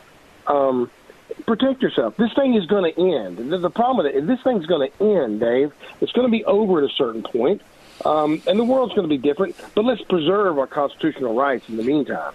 And let's not mortally but, wound this thing. Yeah, what you're saying is important because it sets a precedent. And with my saying that, I'm going to turn it over to Robert now. And that precedent, that precedent is dangerous, is it not, Robert? It is, Dave. The whole foundation of this country is to prever- to prevent government tyranny. And the way governments become tyrannical is they grab power from the people. The clearest protection against power grabs from the people is the legislative branch, because they don't enforce rules, they just write rules. And so they're less apt to be encroaching on individuals' freedoms. It doesn't mean they're not willing to do it. It just means they're less willing to do it. The executive branch is the branch that enforces law. So uh, institutionally, they're more inclined to be searching for additional authority. That's why we pass laws with both branches, the executive and the legislative. So when the executive branch starts to effectively create law by issuing these declarations, well, that undermines the whole lawmaking process. It's not that they can't do it ever. It's not that they don't do it ever. It's that when it comes to our freedoms, we must be highly skeptical of when they do it. And now we're in the middle of a pandemic. In the beginning, when the governor's office issued these declarations, we said, well, this is an emergency. Well, time goes on, and part of the analysis of an emergency is how time is, is, is temporal. How quickly something needs to be done. And if this becomes a new normal, at least for some period of time, that is the underlying pandemic, well, then we can have the in- intersection and interaction of the legislature and the executive. And we're not seeing that right now. And that's what I'd like to see. Well, let me just ask one last question. This is kind of stir it up just a little bit. I, I, I've been known to do that once in a while. How unlucky, yeah. Yeah, it seems, it seems like to me that uh, if this COVID nineteen is so dangerous that we're willing to tell people you have to live your life this way or that way, then why not do it the legal way and let's declare martial law? Well, Dave, Dave, answer me this. What is, it's a spectrum, not a bright line. And by that, I mean, when do we cross that line of martial law? That's what I'm How saying. Much, indeed. How much executive action is required before we are effectively in martial law? I don't Correct. think we're there yet. No. But I think that's the question. And I think better safe than sorry. If you have the exec, excuse me, the legislature involved, well, then it's not martial law, right? Because the legislature is not part of martial law. It's an executive takeover when you have martial law. Well, and a lot of things have happened in the history, not of just this country, but a lot of other countries. Uh, the way things started, it started off with good intentions, but it went awfully wrong, did it not, Chris? Oh, man. It, you're, yeah, you know what? The Constitution and these laws need to be viewed in a in a historical Um, you. You can't just take one little deal and look at it in a vacuum. Well, mm-hmm. Why do we have the Fourth Amendment? Why do we have the Fourth Amendment? Because it's because code officers were authorized by the king to come in and inspect your house. If you weren't paying your taxes, then the officers of the king could come in and inspect your house with no warrant, with no probable cause, with nobody signing a, a, a warrant. Um, these things matter. And when you look at it with historical uh, view and why we have the Constitution, what the governor's done is he's thrown a grenade into the into the into the the realm and the boundaries of a of the Constitution. He's just it's wounded right now, and we've got to man. I, I, at twelve oh one, I want to file a lawsuit. twelve oh one a.m. on Monday morning, I want to hit. I want to hit click click file. And, I gotcha. Uh, I may have to sue my. I may have to sue myself. Right? I, I'm gonna. I'm gonna make myself the plaintiff, and then make myself the defendant as a, as a member of the public. All right. Uh, let's get let's get a break in, guys, and we're going to come back. I want to when we come by, back. I want to bring in uh, the A G's office into all of this, because yeah. isn't it her responsibility to stand up for the people of Arkansas and say this is not right? We'll talk about it when we continue here on the Dave Elswick Show. We continue another segment of the Dave Elswick Show here at one oh one point one F M, The Answer. And I got to tell you what, there's been all kinds of discussion today uh, about the Arkansas Constitution, uh, what you know, what uh, powers do the governor have? What powers does the state legislator have? Legislature? Uh, what powers does the uh, state Supreme Court have? Uh, they all have e- co-equal powers, uh, checks and balances. It's all stuff you should have learned in civics when you were in high school. But if you didn't, you're getting a, a refresher course uh, today uh, on the Dave Elswick Show. And I want to bring up a question for you guys right now, and it deals with the Attorney General's office.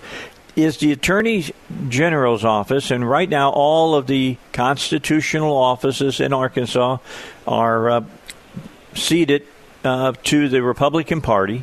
All of the people who uh, run those offices are of the Republican Party. With that in mind, though, they all have specific responsibilities. Does the Attorney General not have a, a, a some kind of a, a, a responsibility to say something about what the governor is doing, whether they think what he's doing is an overstep or is just a um, bottom line uh, no problem? Doesn't she? Shouldn't she be doing something like that? I'll, I'll start with you, Robert. What do you think? I think it's a good question. You know, certainly uh, the Attorney General's office has a responsibility when they're called on to defend a law. Yes. Um, but I, it's an interesting question whether they have an obligation to come out when something is happening. Now, of course, they can. They're empowered to. They're uh, constitutionally elected officials. But whether they need to isn't uh, – I, I don't know the answer to that, although I, I liked Chris's point earlier in the show uh, when he said that attorneys have an oath – swear an oath to uphold the Constitution.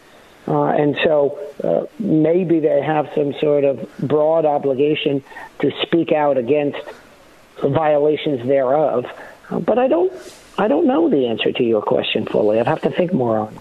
You know, I mean, what do you think, Chris? Should the, if the Attorney General thinks that what the governor is doing, uh, yep. if, you know, I would think that you would talk to him privately at first or her, uh, yeah. but if their answer does not satisfy you, should you cross swords in public with them? Well, he, so here's my take on this, Dave. Going back to a, a year after I was licensed, my first fight was with the Attorney General of Arkansas. And which was from McDaniels? What I understand, yeah. Okay. Yes. No, this is back in oh four, oh five. Um, right. It was, um, I believe it was Dustin McDaniel. And um, so what happens is the Attorney General's client is the governor. The Correct. Attorney General represents the executive branch. She has a duty to go out and defend this law. Her client has passed a law, and she's got to go out and defend it. Now, she's got to counsel her client and say, uh, Mister Governor, this executive order you passed has some problems. Um, it, it's, it's got age discrimination against it. Only eighteen, anybody under eighteen only gets a warning.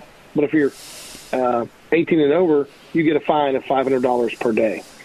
Um That that's wrong on its face right there. Now, now, given there are some laws that apply to uh, people younger than eighteen, but this is all bound in the context of safety.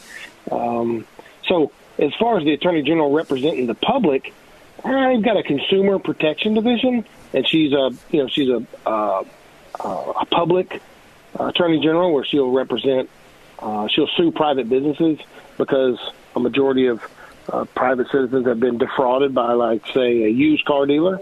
She can shut down a used car dealer because he's using some um, predatory practices. I've seen some of those lawsuits. Uh, but as far as her coming in and representing the public to sue the governor, that's not going to happen because her client is the governor. She represents the governor. She's got to defend what he does. Now, what she could do is go, uh, Mister Governor, what you've done on, is unconstitutional. If you don't withdraw it, then I'm going to quit. I'm going to resign.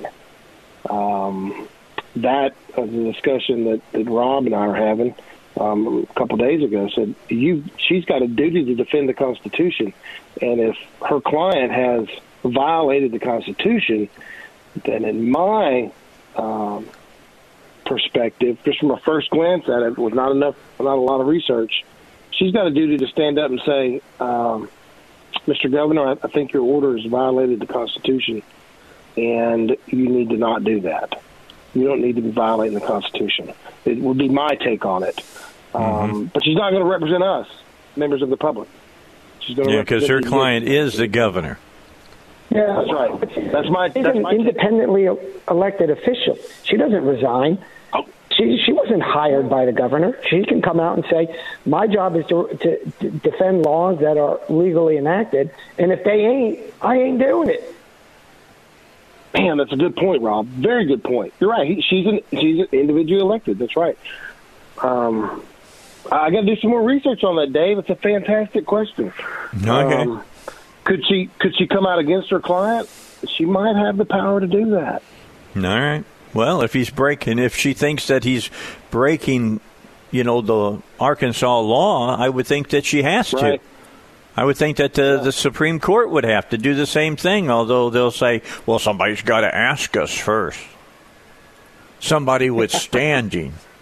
It can't be that Dave Elswick yeah. guy. He doesn't have standing with this court. You know what I'm oh, saying? Oh, that's no, the standing. Yeah, standing is a tough argument. I've battled that.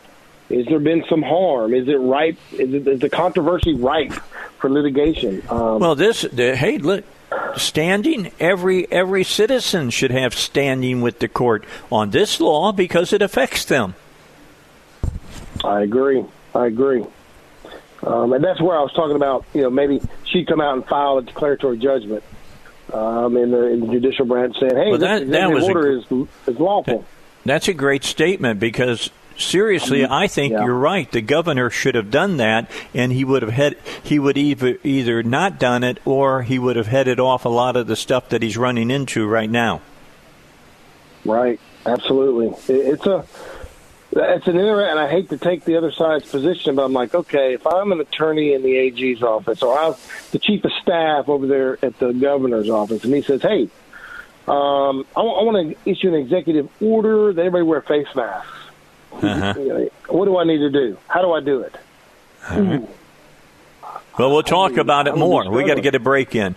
Let's get a break in. We got the news coming up, and then we'll continue. We got another half hour yet to discuss this issue, and I want to get into hate crime legislation yet here on the Dave Elswick Show. Robert Steinbuch is with us, as well as Chris Corbett. Stay tuned. More coming your way here on one oh one point one F M, The Answer. It's been an awesome day on the Dave Elswick Show.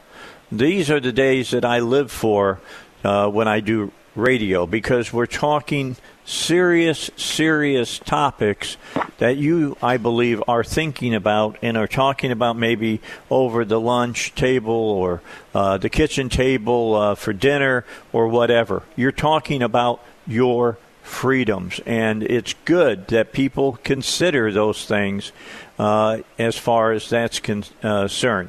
Now we got a we got a text uh, from uh, Senate-elect uh, Dan Sullivan, and Robert, it was sent to you. Uh, what did the uh, state senator or the Senate-elect say to you? Uh, he said that the governor's office called. They apologized for not letting know, him know that they were working on a response to him, and they're going to have a response to him soon, which is a good thing. Obviously, it demonstrates also, by the way, that folks listen to the Dave Elswick Show, and that's a good thing as well. How else uh, are the people of Arkansas going to be educated if they're not li- listening to Dave Elswick? Well, I, I won't take all of that uh, responsibility, but I, I will say that, yeah, I think uh, if the, the T V stations were smart, they'd listen to the show every day and they'd know what their news should be leading with that evening. But the That's bottom right. the bottom line goes, and Chris, uh, uh, this is important. The governor knows, yes. I believe, that he stepped in it. Yep, absolutely. You know, um, he's he's overstepped his bounds. Is he gonna issue, yeah, is he going to issue everybody uh, masks? The, gov- the government has a license requirement, uh, a driver's license requirement, and they issue driver's licenses. Uh-huh. So can I go walk into the D M V and get me a, a mask for every day of the week? I got to tell you, it's one, you know, it was one of the statements made on my Facebook. Somebody says, When's the, when am I going to get my government mask sent to me? Oh, really? Right. Yeah. That's... that's There's a broader point about the mask, which is the paper masks are not c- terribly effective. It's the N ninety-five masks that are the effective ones. And I've been looking online. I can't find them. No, so, they're they're re, they're they're they're being protected for healthcare workers. No, how, how about my healthcare? and, and and if you if you're mandating a mask, then don't make it fake, right? Meaning we have all of this fake uh, security going on, right? We had a lot of fake security after nine eleven, where people were lining up right. outside of buildings before they could come in, uh, so they could be patted down, and that was that was fake security, because then you put everybody outside the building at risk. That's not real security. Uh, so. If we're going to have real security, yeah. uh, why are we not getting N ninety-five masks made available to us? I'll pay for it. I'm happy to pay for it, but I can't find oh, it. Oh yeah, yeah. We're gonna, you might we're call. Hey, maybe you got to call. You might have to call the premier of China to get one. Yeah, yeah. Well, they're going to they're going to raise taxes on us, right? They're going to raise they're going to raise taxes on us to provide the mask. Yeah, no kidding. You know, and, um, you had a great point with Dan. The legislature controls the purse strings, right? Uh, they control the spending power. The legislature ought to have the ability to jerk those executive department heads in there and cut their funding. Like, hold their funding up. Say, look, you know what? You're not going to respond to us. You don't get the money. Well, here's the, here's the crazy stuff about this, Chris. I don't know if you guys heard about yep. this, but a few weeks ago, there were some meetings, some governmental meetings, and uh, some of the heads of the departments were supposed to show up, and they didn't even show up for the meetings for the senators and the legis- and the uh, the House members. They didn't show up. Oh, I remember that. Yeah, I remember that. They didn't come in wow. and answer any questions. Do you guys realize how I- wrong that is? This is where I start to wonder about legislators in general, state, federal, and everything, right? Because we know that they have the power of the purse. They fund the agencies. Now, it's delayed, particularly in Arkansas, because the the fiscal session is every other year and the legislative session is, is every other year. But the fact is, if the legislature is not getting what they need to conduct oversight from any particular department, they should zero out that funding for the following year. They say, well, that's rather draconian, Rob. You know, how are they going to zero that out? You know, it's very important work, yada, yada, yada. Guess what? You only got to do it once. It's only got to happen once. But yeah, you set precedent. That's right. And the legislature, again, this is not only the Arkansas legislature. This is every state and the federal government. They are generally reticent because, well, you know, they're going to get some calls from the company. We need this public service of such and such and so and so, and we also need the um, the agencies to be responsible to the democratically elected legislature. And if they're not, then cut off their funding. And guess what? Then if they comply and you're outside of the session, the governor can call a special session to then refund them, but, you know, to give them funding. But what we see often is, oh, we're going to hold it up for a week, and then the chairman of the committee sends it through, and the funding goes through. You don't think that the agencies know that? You don't think they see that happen every single time? We need real accountability, and we need legislators to hold these agencies accountable in a real way. All right, I got. Right. Let me. I want to quote uh, Bob Ballinger, State Senator Bob Ballinger. He's quoted by Channel seven News. Uh, Bob Ballinger said Hutchinson has been developing a statewide mandate and has not spoken about it with legislators. Now, this is before the governor made his uh, uh, statement yesterday. Quote, I am highly offended that the governor has not called a special session, has not sought direction from the whole legislature who are elected, Ballinger said. I've got ninety thousand people I represent, and their voice is not being heard. Ballinger said a mask mandate would be, quote, a huge overstep, unquote, by the state government. So uh, there's there's where you have it, it. I'm just telling you. He's, there you got it. Is, yeah, he's on it, Dave. He's on it. Absolutely. Well, well we've got we've got his uh, we've got his uh, video that he uh, he made and put on his website. We've got it posted now on the Dave Elswick Show uh, Facebook page, and you can watch it. But yeah, I'm I'm with you. Uh, Chris, he's right on with, with this. This this is this is putting the governor at odds with his own party. What do you think about yeah, that, Robert? I was, mm-hmm. Well, I, I think it's more a function of the different branches of government, that is, the different role of the executive versus the legislature, and I'm always concerned about overreach by the executive, as as we have been t- talking about for the last two hours or so. But mm. the flip side is the issue that I just mentioned. Uh, Dan has done a wonderful job of writing this letter, and the next step is for the legislature to step up when agencies aren't doing what they're supposed to do and zero out their funding. We need to say, you know, this is this is Arkansas. This is not New York. I lived in New York long enough. Thank you very much. I don't live there anymore. This is Arkansas, and I want to see a bunch of citizen legislatures stepping up. And Dan has uh, put out the first salvo. He's written a letter, and we're waiting for the response. And if the response ain't good enough, I want to see zero funding to the respective agencies.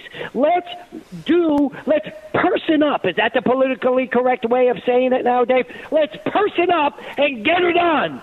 Yeah, you can't say cowboy because that's that's kind of sexist. But yeah, mm-hmm. yeah, you should cowboy up or cowgirl up, whichever it is. Mm-hmm. I, I I I wholeheartedly agree with you. Speaking of New York, let me just digress for a moment. As Mayor uh, de blah blah blah Blasio has said that they're not going to open schools, but for those over one hundred thousand people that need child care, they're going to figure out a way to uh, give child care to all of those children that are going to be home doing their schoolwork uh, by computer. I want everybody to think about that. Supposedly, you don't open the schools because you don't want to uh, spread the virus, but you'll have child care available so that the kids can all get together and spread the virus. Think about that for just a moment.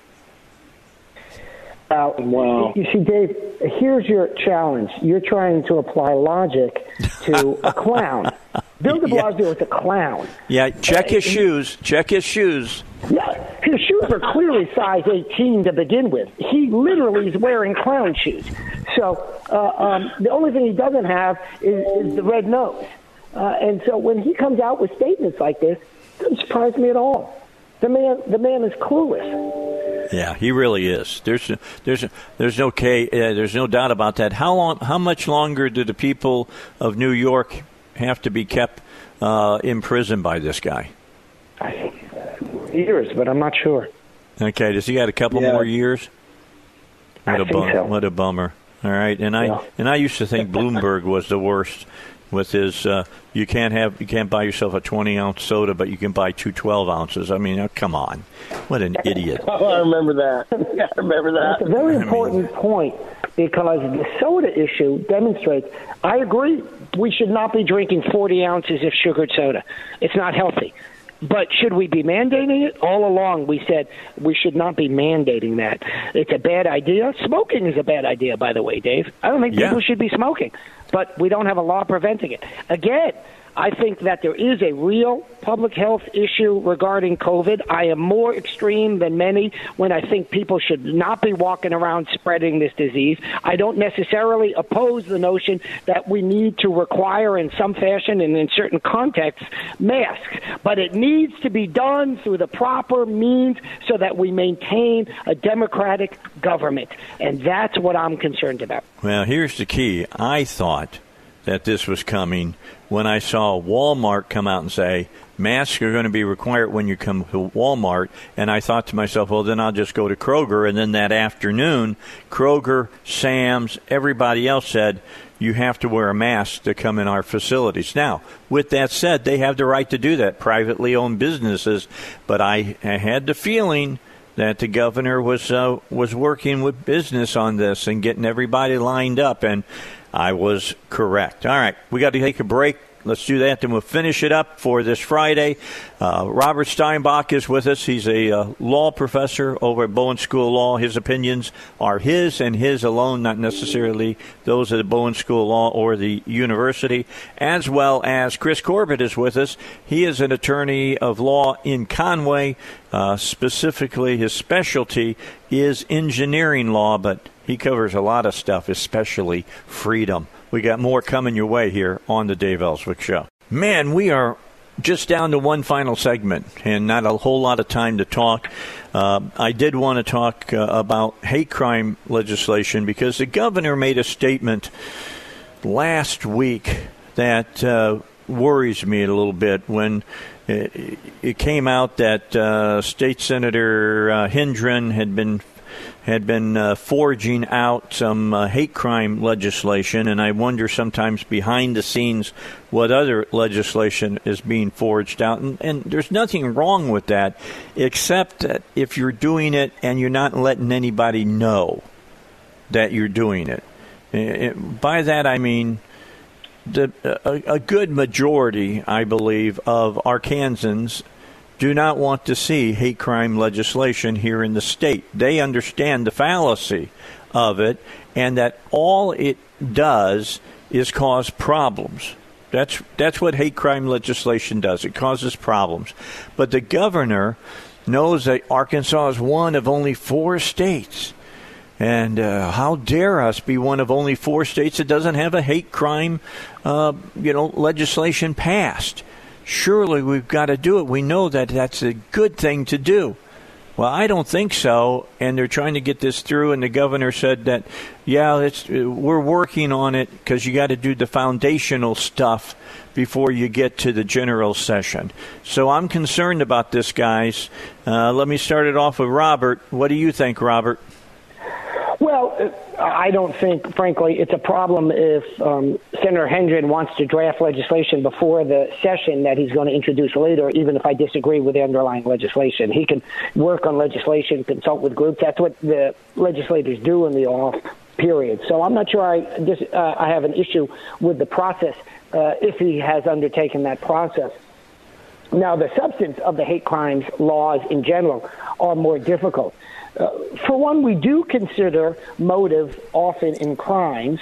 Uh, however, hate crimes does veer a lot more closely to uh, the notion of speech infringement. That is, someone says something that is offensive, absolutely, and then somehow that affects the underlying crime, which, as you say, is already an underlying crime.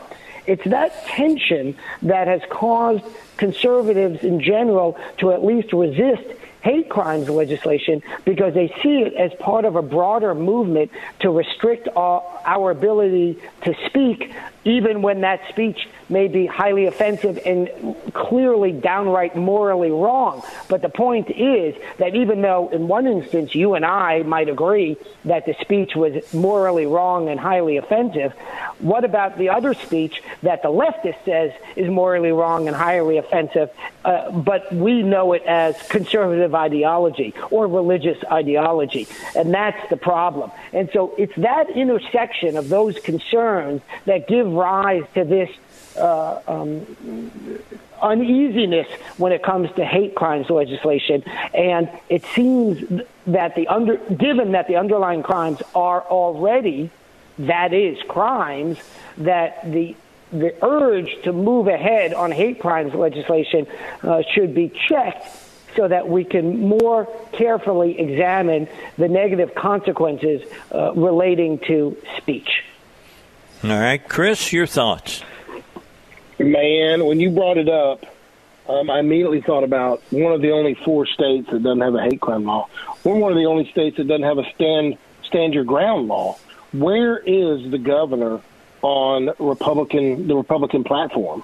Um, I think um, to hone in specifically on the hate crime law, uh, Rob's entirely correct. It, to me, is a violation of free speech. Um, if you are required to give up a freedom in, in return for something, um, I don't think that that's going to – it's not going to work out well. It's arbitra- it can be arbitrarily enforced.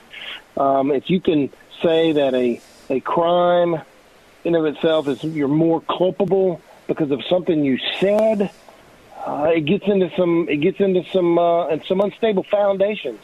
To use uh, some engineering analogy, you're, you're standing on some sand um, when you move into um, uh, some sort of you thought you thought the wrong thing, therefore you're more culpable. Um, I'd have to give it some more thought within the within the bounds of a hate crime, but uh, perhaps my initial guess, my initial take is perhaps Um, you, we have a crime, and maybe you're, you could be sentenced more harshly because you because it's proven that you did it because of a racial bias or something like that. Maybe that if you you got videos out there, um, it, it happens all the time. There's videos out there. You have a, a swastika tattooed on your neck. This guy's more culpable because he's uh, shown that his speech is hateful. That's that's where it goes. That's where it gets sketchy to me because of what maybe you think. Um, then you should be more culpable and um, and a crime committed. You, you committed a crime. Let, let's just let's just look at the facts that you may or may not have committed a crime, regardless of what you or regardless of what you said. So that's my take on it, Dave. Yeah, I I just think it's it's. And a lot of people don't like to hear me say the slippery slope, but I just think it's a slippery slope. If you can do this, uh, we can get into thought crime. We can get into uh, Minority Report, the movie, uh, where something or, or somebody makes the decision that a crime uh, was going and is going to be committed, and uh, and and jump on somebody's case uh, before they even do something wrong. It's just. And I understand people's concerns about the difference between preventing crime and solving a crime, because police solve crimes. Uh, very seldom do they get to prevent a crime. They're usually there to draw chalk, uh, chalk outlines at times. But the bottom line is you're not guilty of something until you do something. Right. I mean, and and that worries me. That we're we're work we're working our way down uh, this thing of uh, you know using uh, computer applications with A I, and they they look at it and they go, well, look, uh, he thought this and that this and that that, and if you look at the, the we use our algorithm here, and we see that if a person does this and that and and this over here, that the percentage of them Com, uh, com, uh, doing a crime is eighty-seven percent. Well, that's enough to intervene here. That worries me. Does that worry I, you I guys? Do you think about it? Yeah. You guys think that way? I see where you're going with that. So what you're saying is if I have a if I have an offensive website out there and I'm spouting off offensive stuff, then I'm more predisposed to committing a crime. That's correct. Based on my statements. I, I see where you're going with this. And and That's... because of my, my statements, therefore, I maybe I, I need to be arrested before I can do anything. Mm-hmm. Absolutely. Uh, that, it is. Well, that's that's, the that's Philip. Hey, that's Philip Dick talking about pre-crime. That's exactly what that is, and it's scary. Whoa. It's well, scary. As you know, Dave, the, the left has literally equated speech with action. And they say, well, you see, that's a, that's a hate speech, and therefore it's not protected by the First Amendment. Correct. And so you can see this sort of logical progression from, well, hate speech is not protected by the First Amendment, and then we enact hate crime legislation. That's a challenge. Yeah. We're out of time, guys. Robert, thank you. Chris, thank you. We'll leave people to contemplate that pre-crime over the weekend here on The Dave Elswick Show. Thanks so much, guys. I'll see you again next Friday here on The Dave Elswick Show. I'll join you six a.m. on Monday. Power Panel will convene.